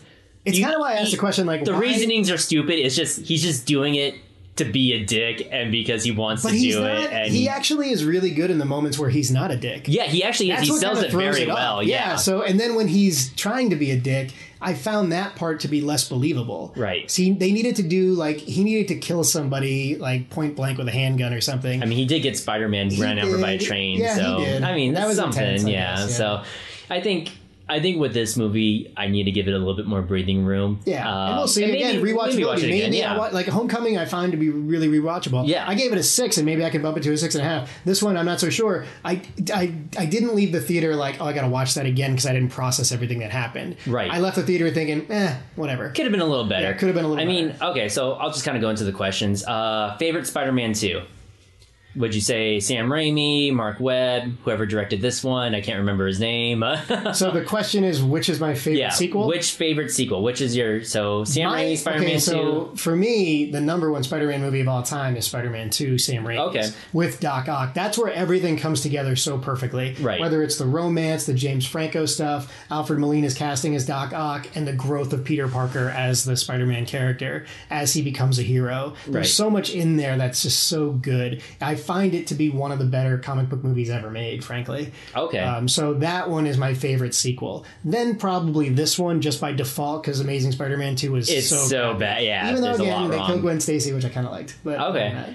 All right. I would say with this one, the Tobey Maguire one is still pretty solid. There are certain things that don't hold up, but you kind of have to give it a little bit of wiggle room because of the time, you know, and certain like CGI effects, you know, but you give it wiggle room because of the time. But I mean, Spider-Man, the first one came out in 2002. I was still in the military and I saw it on a bootleg copy. And even on the bootleg copy floating around in the middle of the ocean, I was like, holy crap, I can't believe they figured out how to make this work. Like, he's floating through New York with the webs.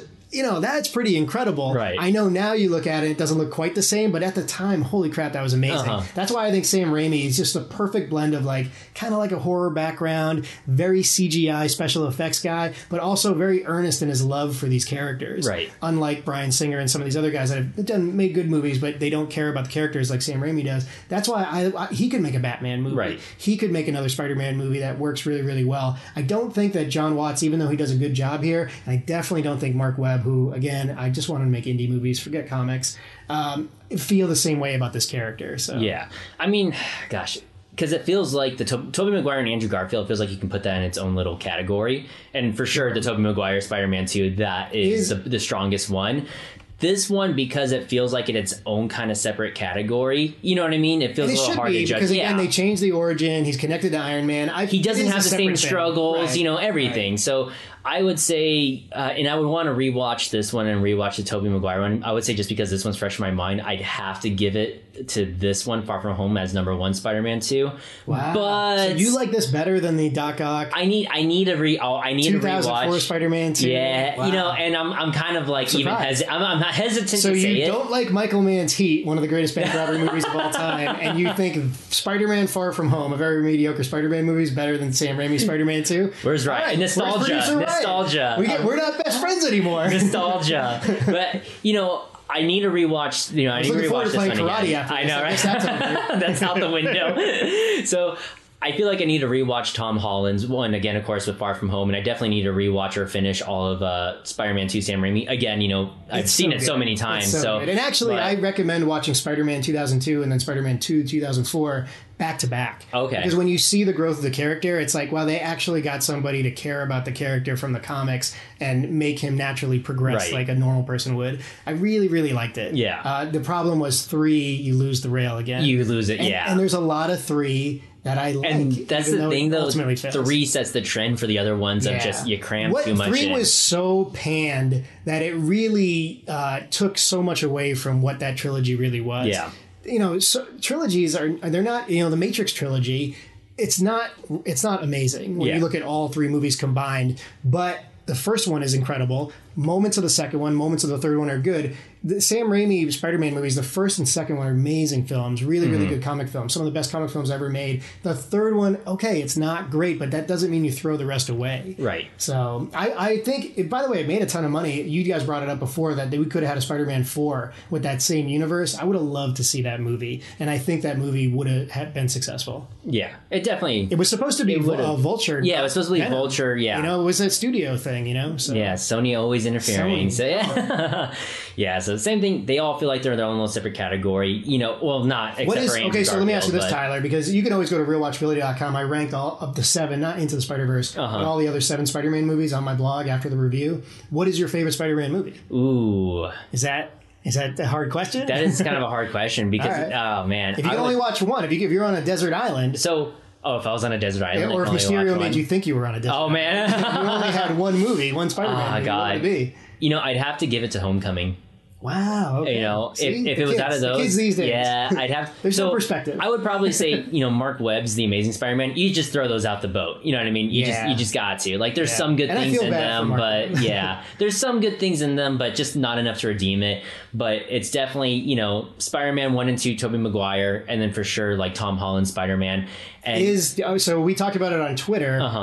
What is it? Talking_Flick? Flick_talking. There we go. Yeah. I'm like, is it? I don't know. We don't know what it is. We're not good at this. But you said Tobey Maguire was your Spider-Man. Yeah. You know? You agree with that? Gosh. So if Tobey Maguire is your Spider-Man, this is so hard. Yeah, I'm challenging you on your thoughts here. This is so hard. Because he's my Spider-Man, and my number 1 and number 2 Spider-Man movie, spoiler for the blog, it's Spider-Man 2 and Spider-Man 1. A lot of those Spider-Man movies, you know, because he makes a good Peter Parker, but there's just certain moments in those first 2 Spider-Man movies, and even the third one, where he's just... so whiny. And it's just like some things are so weird and so awkward with him. And I'm so glad when I saw those movies, I didn't know how much of a dick Tobey Maguire was. By the way, did he follow me on Twitter? I'm not sure if he did or not. But I'm really sorry about that. I'd still love to play poker against you. But yeah, the stuff from Molly's Game and stuff is incredible to think like. That's the Micah Cera film where it's like it's based off him. Yeah, Tobey Maguire is an incredible actor. Seabiscuit, Cider House Rules, Wonder Boys. Make sure you see these movies. He's a gifted actor, and he really needs to be acting some more. Well, he's got that Spider-Man money, so he doesn't need to. I know he doesn't. He's got that poker money and that Spider-Man money. All right, so we want to rate it? Real quick, one other question. Favorite Spider-Man villain from the movies? Oh, man. That's tough. I really gave Watts a lot of credit for the character they wrote for Michael Keaton's Vulture. I thought he was interesting. The fact that he had a daughter and a family. What? It works with that universe. And another Tony Stark created villain. Yeah, of course. He's actually, you know what? We should be celebrating Captain America, not Iron Man. Yeah. Iron Man really fucked up. He really made a lot of villains. Please no more killer robots. Please, enough with the killer robots. But I would say this. I think, for me, it's hard to not pick Doc Ock because Alfred Molina's performance in that movie with the wife passing away was really spot on. And at that point in 2004, we hadn't seen it executed super well.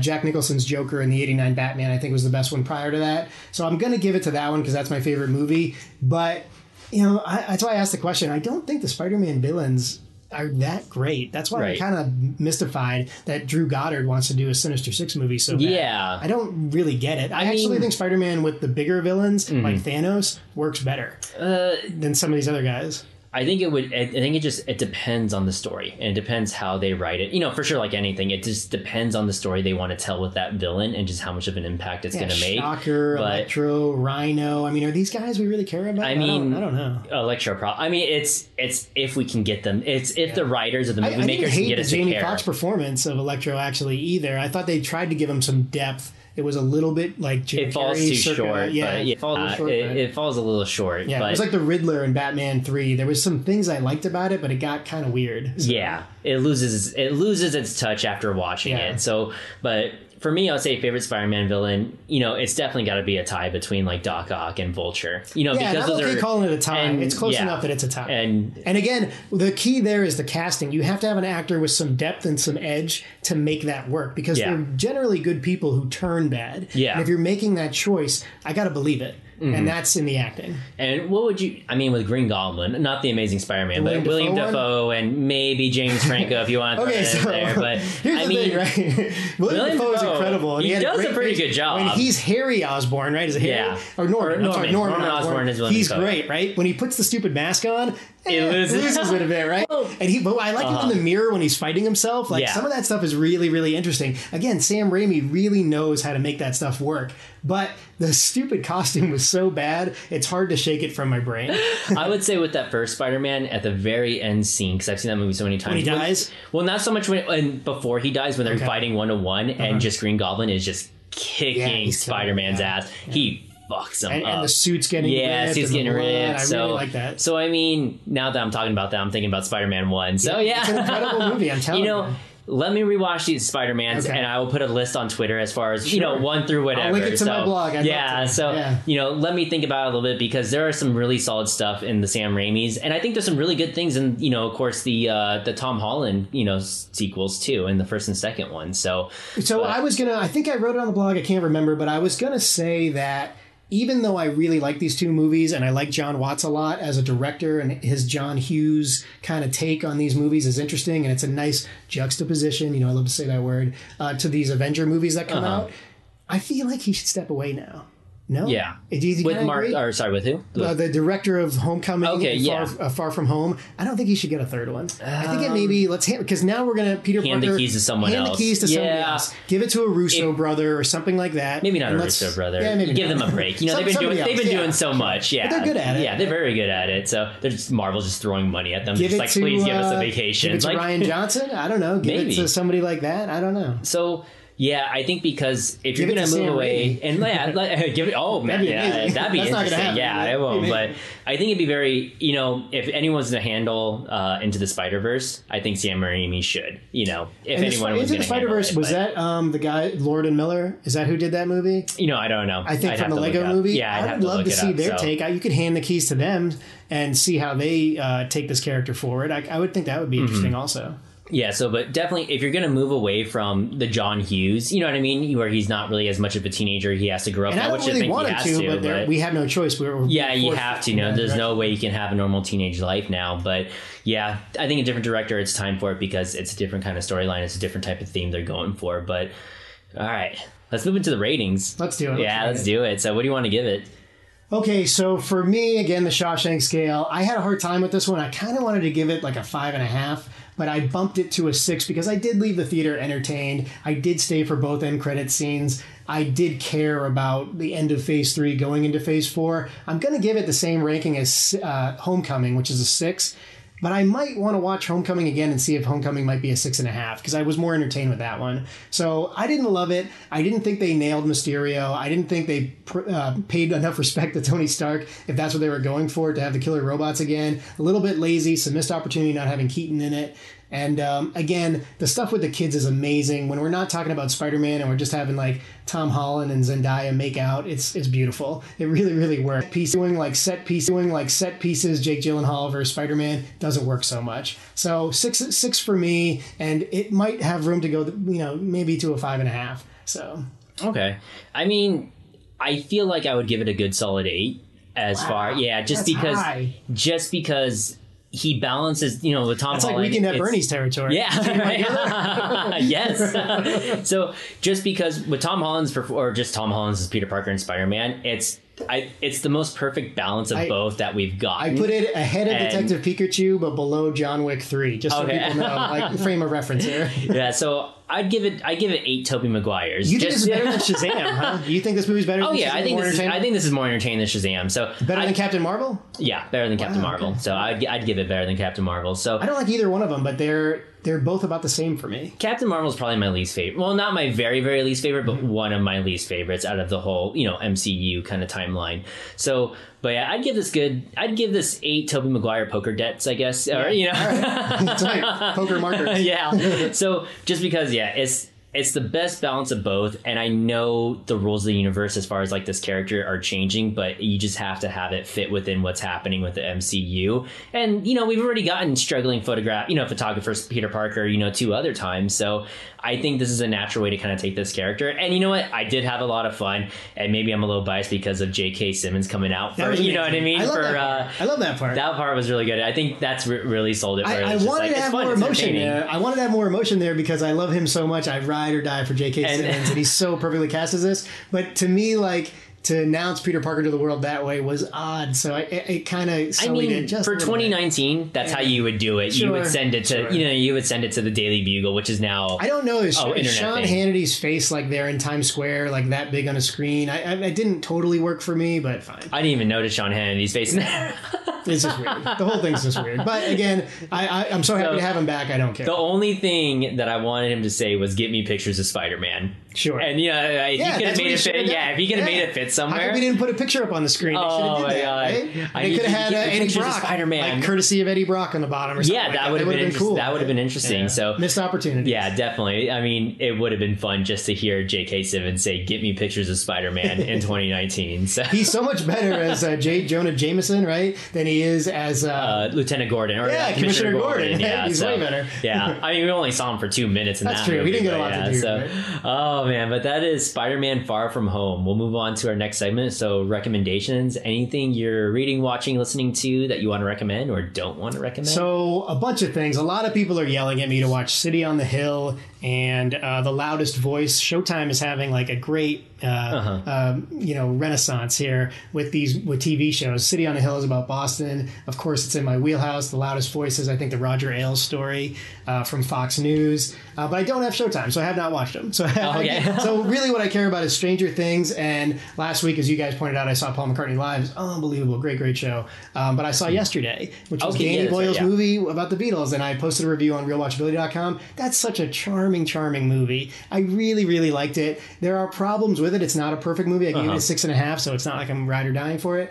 But it's so cool and it's so charming. And if you're sick of these Marvel movies and you need something different, that's the one you want to go see. It's really like an 1.5-hour sing-along. And Himesh Patel and Lily James, they're so well casted in it. It's so cool. And it's such a fun story. They don't capitalize on everything I'd want them to capitalize on, but there's enough there that you'll have a good time at the movies. It works, basically. Yeah, let's get that box office money in there for Danny Boyle, because I love him as a director. He's somebody that could, you almost did the James Bond movie. Yeah. You could give him the keys to a comic movie. He would give you a totally fresh take, for sure. Give him Marvel Zombies. Yeah, give him Marvel Zombies. Give him the Eternals. Give him something weird. Give him The House of M, right? That's a crazy story. Oh, yeah, that'd be really great. We need somebody to write for that stuff, so. Yeah, so, gosh, as far as what I watched this week, I saw Final Destination 2 this week. That's the best one. Yeah, so I watched that one, and I was just kind of watching. I'm like, yep. Final Destination is all about the death scenes. That is the one with the best death scenes, period. That's usually, with the log scene. Shouts Jeffrey Reddick, right? Yeah, definitely shouts. So, because he worked on that one, too. So he helped write the screenplay for that one, too. I didn't see the last one, which was the prequel or whatever. Oh, yeah, number 5. That was the one I did not. That's the only one I didn't watch. I saw 4, and then the third one's the roller coaster. Yeah, third one's the roller coaster. The fourth one I vaguely remember. Fourth one is terrible. Is it? Okay, it is so bad. It's almost to the point where it's so bad that you should watch it because it's actually pretty hilarious. When you guys make me do it, I'll watch it, and then I'll come back and make you watch Spotlight or something really weird. We will. I don't think I'll ever make you guys watch that. Like, that is... I'm going to make you watch The Matador, because I think you appreciate that movie. I'm still listening to Red Dragon on audiobook whenever I go to the gym. Yeah, we didn't talk about this. Okay, so we didn't get to... We need to have a pod about the X-Files. Oh, yeah. Because I had forgotten. I think I knew, but forgot that Final Destination was a script for the X-Files, and then they took it and made it into its own thing.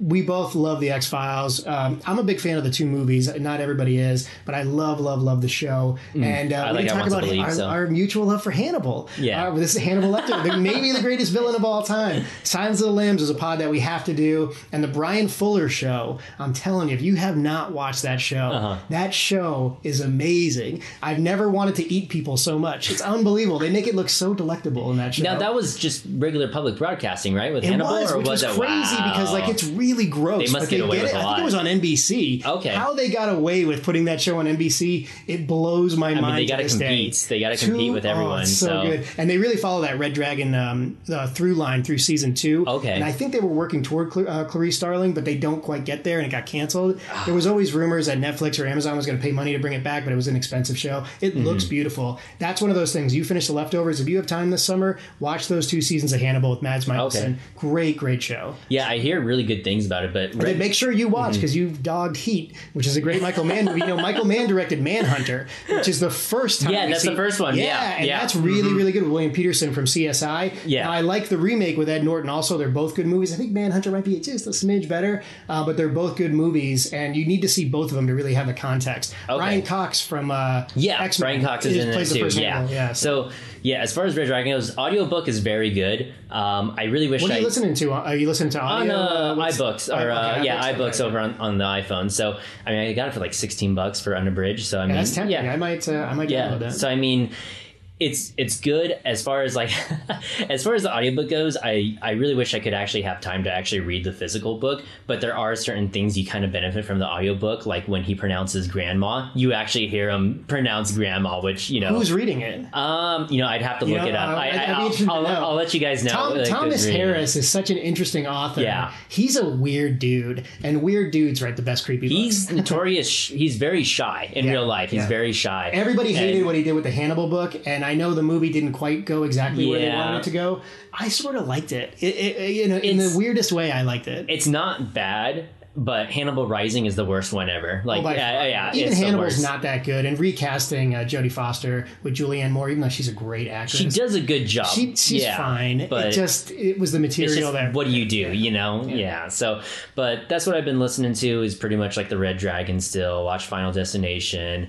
I picked up a couple of comics, Nailbiter Volume 5, so I'm almost done with that. That's only 6 volumes. You guys are making me want to read House of M. Now I know more about it. I'm like, this is probably a comic series I want to read. I know there's a bunch of different versions of it, but the main one there is the one I want to read. The one where Wolverine is the only one that remembers? Yeah, he's the only one that remembers from House of M. So I also picked up an X-Files comic book too. So I think it's season 10. They did a season 10 X-Files comic book series line before a season 10 actually came out and got like kind of rebooted and put back onto Fox, which I want to see more of. Although I'm telling you, the original X-Files film, I think it was 98, if I'm not mistaken. Yeah, and or the second one, the original film. Yeah, 97 or 98, I think it was. Yeah, and I really, really like that movie. And then the second one where they get away from the aliens. Yeah, I really like that one. I like that one too. Yeah, and I love the ending of it too. 2004, I think, something or like 2003. They're up there on the shelf here. Oh yeah. But what I was going to say was that even though they rebooted the series, and I'm fine with those 2 seasons, a couple of great episodes came out of those 2 seasons, the recent seasons. Oh yeah, I wouldn't mind another movie. I think they could do it. You know, you don't have to spend a lot of money on these movies. They don't have to. You know, they made a Veronica Mars movie. You can't make another X-Files movie. I mean, I really want them to kind of pick it up again. I know, because they just finished up where they did season 11, and then Gillian Anderson says she's not coming back. It's so weird that they hate each other. Yeah, it's so weird. David Duchovny. She looks great. By the way, she looks better with age. Just an incredible. She's just. She's a beautiful woman, and 20 years ago I didn't think she was hot, and now I'm like, that lady's crazy hot. I don't know what's going on there. Scully is amazing. There's some pretty solid episodes in the last 2 seasons that came out. There are some definitely really pretty good solid episodes, but I mean, gosh, I would love for the X-Files to come back, or for them to do a movie. It's definitely something, you know, there's some really good solid episodes. What they can do with the movies is different than what they can do with these individual episodes. You know, there was the episode with the robots and the AI in this last season that they put back out. Which one? Oh, there's 2 different episodes like that. The one where they get the sushi. And I know what you're talking about. Like, that's a really cool episode, and they can always tackle these individual interesting ideas. But a movie can really move the 2 characters further. Yeah. Like when the second movie ends and they're on the boat in the middle of the water. I love that scene. It's so smart. But unfortunately, we probably won't ever get it. Yeah. So. Maybe one day. I mean, they've said it before. We're done. We're not doing it. And then we get a season. Then we get another season. So we'll just throw as much money as you can at Gillian Anderson, and she'll do it. So. If we don't get that, then bring back Californication, because that was a great show. Oh man! So speaking of House of M, so I always thought this would be a good way to kind of introduce, I know we're running a little long here, but I always thought this would be a great way to introduce the X-Men into the, like the MCU kind of into it, or at least if you're going to redo the X-Men movies, is because with the setup of Civil War and the reason why they want everyone, you know, these superheroes to register with the government is because these mutants are in a town and they're taking actually like kind of like a steroid for mutants that helps accelerate their powers, and something ends up going wrong. And basically one of these mutants goes nuclear and wipes out a whole entire town and city. And that's what forces everyone to want to make these superheroes register. So if they were ever going to introduce X-Men into the MCU, or pretty much set it up with the new X-Men and give a reason why people don't like them or people don't trust them, regular, you know, I guess you could say normal people, that is probably the best reason, is to make it to where they wipe out an entire city. And that's why there's so much hatred, or that's why there's so much division between who's good and who's bad. It's a great arc for Elizabeth Olsen's Scarlet Witch also. Yeah. And I didn't, you guys have brought it up a couple times. I just didn't know enough about House of M. Now that I've read a little bit about it, A, I want to read the whole story from the comic perspective, so I know. Yeah. And B, I do kind of agree. This could work. This would be way better than like the Kree Skrull nonsense. Yeah. This is where you should go, and but I don't know how Far From Home shepherds that. Yeah. I don't think it does. So and that's the thing, you could make it work, and it's really just, you have a lot of potential with Scarlet Witch's powers, because lately it's just been she does a red thing and things float, and that's that, and she's really strong. Yeah, really just out. And if you ever see it without the special effects, and she's just doing this thing, it's so hilarious. She's a beautiful woman. I'm not complaining, but you know, she's incredibly beautiful. So, but if they were going to do it, that's probably the best way to do it right there, or at least explore her character a little bit more and, you know, really give her that level of power. But let me ask you this, Tyler. So we've given our ratings. We talked about it enough. Everybody knows how we feel. But are you confident in Phase 4 after this movie? Not do you think it shepherded us incorrectly, but are you confident going forward? You know what? Yeah, I'm pretty confident. So I wrote on the blog that this movie, you could really feel the loss of Chris Evans, Robert Downey Jr., and Scarlett Johansson. It didn't have the weight that Homecoming did, because you got a decent amount of Robert Downey Jr. in there, and you even got a minute of Captain America, right? Oh, yeah, you did, yeah. I felt like this movie, it kind of showed, like, oh, it's not going to be the same as it was before. We're not going to have the weight of these main characters. And I'm a little worried going forward if they don't come up with something interesting and new, like the X-Men. Mm-hmm. This cinematic universe, the clock is ticking. We can get the burnout basically from it. So 23 films is an awful lot. It can't last forever, and this movie didn't give me a ton of confidence that we're gonna have better stuff going forward. Yeah, I mean, I'm still fairly confident in it, but let's just see what happens. I mean, of course, time will tell. But if they're not making money, they're gonna stop. But I think it's they're definitely gonna make money, and they're definitely not gonna stop. This movie's gonna be like I'm gonna guess right now it ends around 1.4. Follow up with us when we do Rise of Skywalker. Yeah, I'll tell you how much it made. All right, so we're gonna move on to our next segment. So we've got mail. So if you guys want to email us, you can do it at talkingflick@gmail.com. Talkingflick@gmail.com. By the way, I remember you guys making fun of me last week. I did not appreciate that. Yeah. talkingflick@gmail.com. We missed Nick a lot last week, so I was telling him earlier. We're like, enough, I don't miss Garbage Boy. Do you miss Garbage Boy? I miss Garbage Boy. Yeah. You know, if we were in the same studio, I would be looking at his chair and just like, where is he? And just he would be like, don't touch metal, don't touch metal. Like, come on, man, let me enjoy my Johnny Walker. So we got an email here from Nadia. So Nadia, thank you for the email. So she says, "Hey guys, I love the My Best Friend's Wedding podcast. Who wouldn't? Yeah." My choice, right? These people love my choices. You do a great job analyzing the feelings of the characters, and you are all hilarious. Thank you. This is a very intelligent listener. Yes. This is not our demo, so I really appreciate this. And now that we know you do a great job on non-comic movies, even though we just did one. Yes, more non-comic movies. Would you consider doing something like Dumb and Dumber or The Simpsons movie? I would like to hear how you would break it down. I feel like you would find things that the rest of us would miss. Thank you, Nadia. Thank you, Nadia. I appreciate that. You know what? I think that's like, I could see producer Ryan picking a Dumb and Dumber or something like that. Yeah. More than maybe like a Team America for sure. Yeah. That's been on his list for a while. America, man, I have a funny story about that movie. I'll save it for the pod. But yeah, something like that. I think we did Weekend at Bernie's. Comedies are a little harder to break down than actually some of these other films, because there's not a ton there, right? The joke is the joke, and it's whether you buy in or not. You can't. The curtains are blue. Are you okay with Bernie being dead for a couple days? You know what I mean? Like, are we okay with that? Do you buy it or not? Some people do, some people don't. So I do think like something like Dumb and Dumber. Well, I don't know. You know what? Anchorman would be one that I could see myself picking. I recently saw some of that on HBO, and I was like, God, there's so many lines in this movie I love. Spaceballs, I could see us doing. The Simpsons movie is actually incredibly smart. I wouldn't mind doing that one. So, you know, for me, the answer would be yes. Am I going to get to it before, like, I make these guys watch Almost Famous? No. But could I see myself in the future doing it? Absolutely. Yeah, I mean, we would probably do The Simpsons. I mean, if it ever came to someone's pick, because we usually how we do it... Spider Pig. I mean, it's unbelievable. Usually how we do it is we do, like, a rotation, and it's, like, the power of the pick, unless there's usually, like, a big event film going on. Right. Then I got bumped this week. Yes, yeah, so, like, if Spider-Man or, like, Avengers Endgame, then I think that happened with your pick, too, where it was, like, Avengers Endgame came out, I feel like it's happened to me. I think only me. I think I'm the only one. Yeah, I think only really you. Yeah. Or usually, if it's like an event thing, that's usually like something we want to watch too. So it's like you guys really resent when I go Pretty Woman and My Best Friend's Wedding, and I didn't realize how much you hated it. Well, no, it adds diversity to it. Well, I was a big fan of My Best Friend's Wedding, so I really liked it. So. A lot of people like that episode. We got a lot of comments on it. And it's funny because I tried to not like it, but I ended up really liking it. So. You know what I was surprised by? Shout's Garbage Boy. I actually enjoyed Wet Hot American Summer. Oh yeah, and I appreciated that episode. I thought it was pretty good. It was funny. It was a funny talk.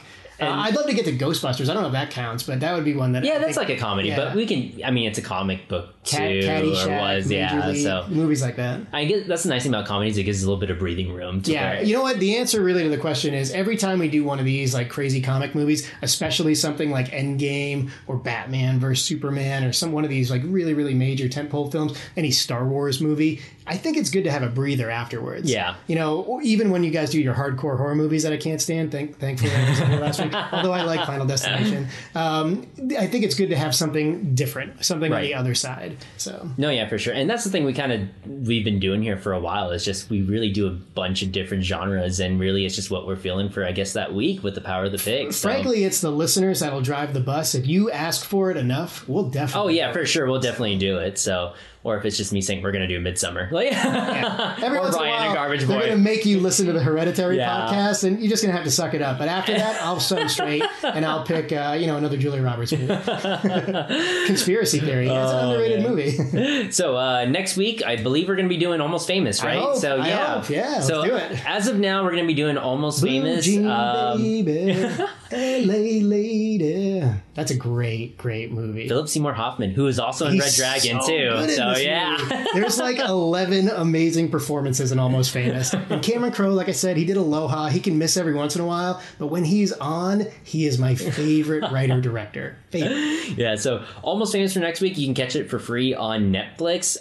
If anything changes... check it out before the pod. Yeah, check it out for sure. I mean, follow us over Flick_Talking. So that's where we'll be at. We'll leave a link in the description too. But if anything changes, we'll let you guys know, typically through Twitter. That's where we let them know. But as of now, 98% sure. Yeah, we're 98% sure we're going to do Almost Famous. And this time, I don't always do it. I know I re-released the Star Trek review when we did that episode. I think Argo also. I will rewrite the Almost Famous review because it's such a high-marking movie in my total list. I will rewrite that review, link the pod to it, so look forward to that also. Yeah, absolutely. So that's pretty much it for us right there. Where can we find you at, Nick? Well, first I want to say Dragon Questicles. Yeah, I was going to say, one of us was going to say it. I wanted to shout it out because the first time ever I'm developing a D&D character for my buddy here, Garbage Boy, and I think we're going to do, I don't think we're going to record it, but we're going to try playing this weird game of his that he's so good at. And I'm going to spoil my character's name is Lego Bloom. He is like a half-elf who's about 100 years old. He's super snarky, and he cuts off everybody's sentences. So it's perfect for me. I can't wait to do it. So true to form. Art imitates life. Yeah, exactly, right? Well, I wanted to really capture who I am as a person. So make sure you listen to Dragon Questicles. So if you're looking for producer Ryan and you're looking for really, really interesting stuff, Dragon Questicles, it's like Game of Thrones meets Harry Potter. Yeah, kinda. Game of Thrones meets... I don't know how to explain it. I mean, with Game of Thrones latest season, it's better than Game of Thrones season, whatever last season it was. So definitely better for sure. Yeah. And I don't think the brother and sister sleep together on that show. Although I'm not sure. The story does get dark. Anything can happen. But you can find me at Real Watchability over there. You'll see the yesterday review, the Spider-Man Far From Home review. And like I said, next week, spoiler, we're going to do Almost Famous. I'm going to rewrite the review and we'll link the pod on there also. You can hit me up on Twitter at Real Watch. Just be nice. And if you're going to rate us... Rate us on Apple. Pod. Yeah. Rate us on iTunes. Come on. If you're going to rate us. You missed me. Yeah. So really, guys, yeah, leave us a rating. We haven't had one in a little while. Leave us on Apple. That's the big one. But anything actually helps. As always, we're Talking Flick. You can find us Flick_Talking. I'll have a link in description for basically everyone's podcast, Dragon Questicles. A link for Ryan and Nick's Twitter handles, too, as well. And by the way, I'm so surprised. Like, people actually yell at us and comment what to us on Twitter. I really hated Twitter prior to being on this pod, and I kind of like check it every day now. You know, I've kind of evolved. I've kind of become a little millennial. I got a little millennial. I feel like as long as we can kind of keep it movie related and everything, it doesn't become poison, if that makes sense. If we keep it positive. Yeah, you can yell at us and still be positive. Yeah, I know. Yeah, that's fine. I mean, as long as you know your points are valid. As long as the tiki torches aren't out, I'm happy. You know, let's just keep it. Let's keep it mellow. Yeah, that's the nice thing about, like, at least with our Twitters, is where we really just try to keep it movie centered. Yeah, so every time you go with us, we're just talking about movies. So you know, every once in a while, tangents for life. I do drift. I drift here and there, but I try not to. But yeah, anybody want to talk about Kawhi Leonard? Nobody wants to talk about that? Okay. So yeah, find us over there on Twitter, Flick_Talking. Leave a review on Apple. If you want to become a Patreon, there's a link in the description. If you want to throw in $1 to help kind of keep the lights on, you know, bring in new equipment, or hey, even more episodes. Maybe one day we'll do some bonus. We can't afford producer Ryan. We need the money. Yeah, for sure. Yeah, if you're listening to this and the quality goes down, we need Ryan. So also, we want to punish him for Wet Hot American Summer. Oh yeah. So yeah, Patreon will be a link in the description. You can email us talkingflick@gmail.com. But that's pretty much it for us, guys. We're Talking Flick, and we'll talk at you next time. Oh yeah.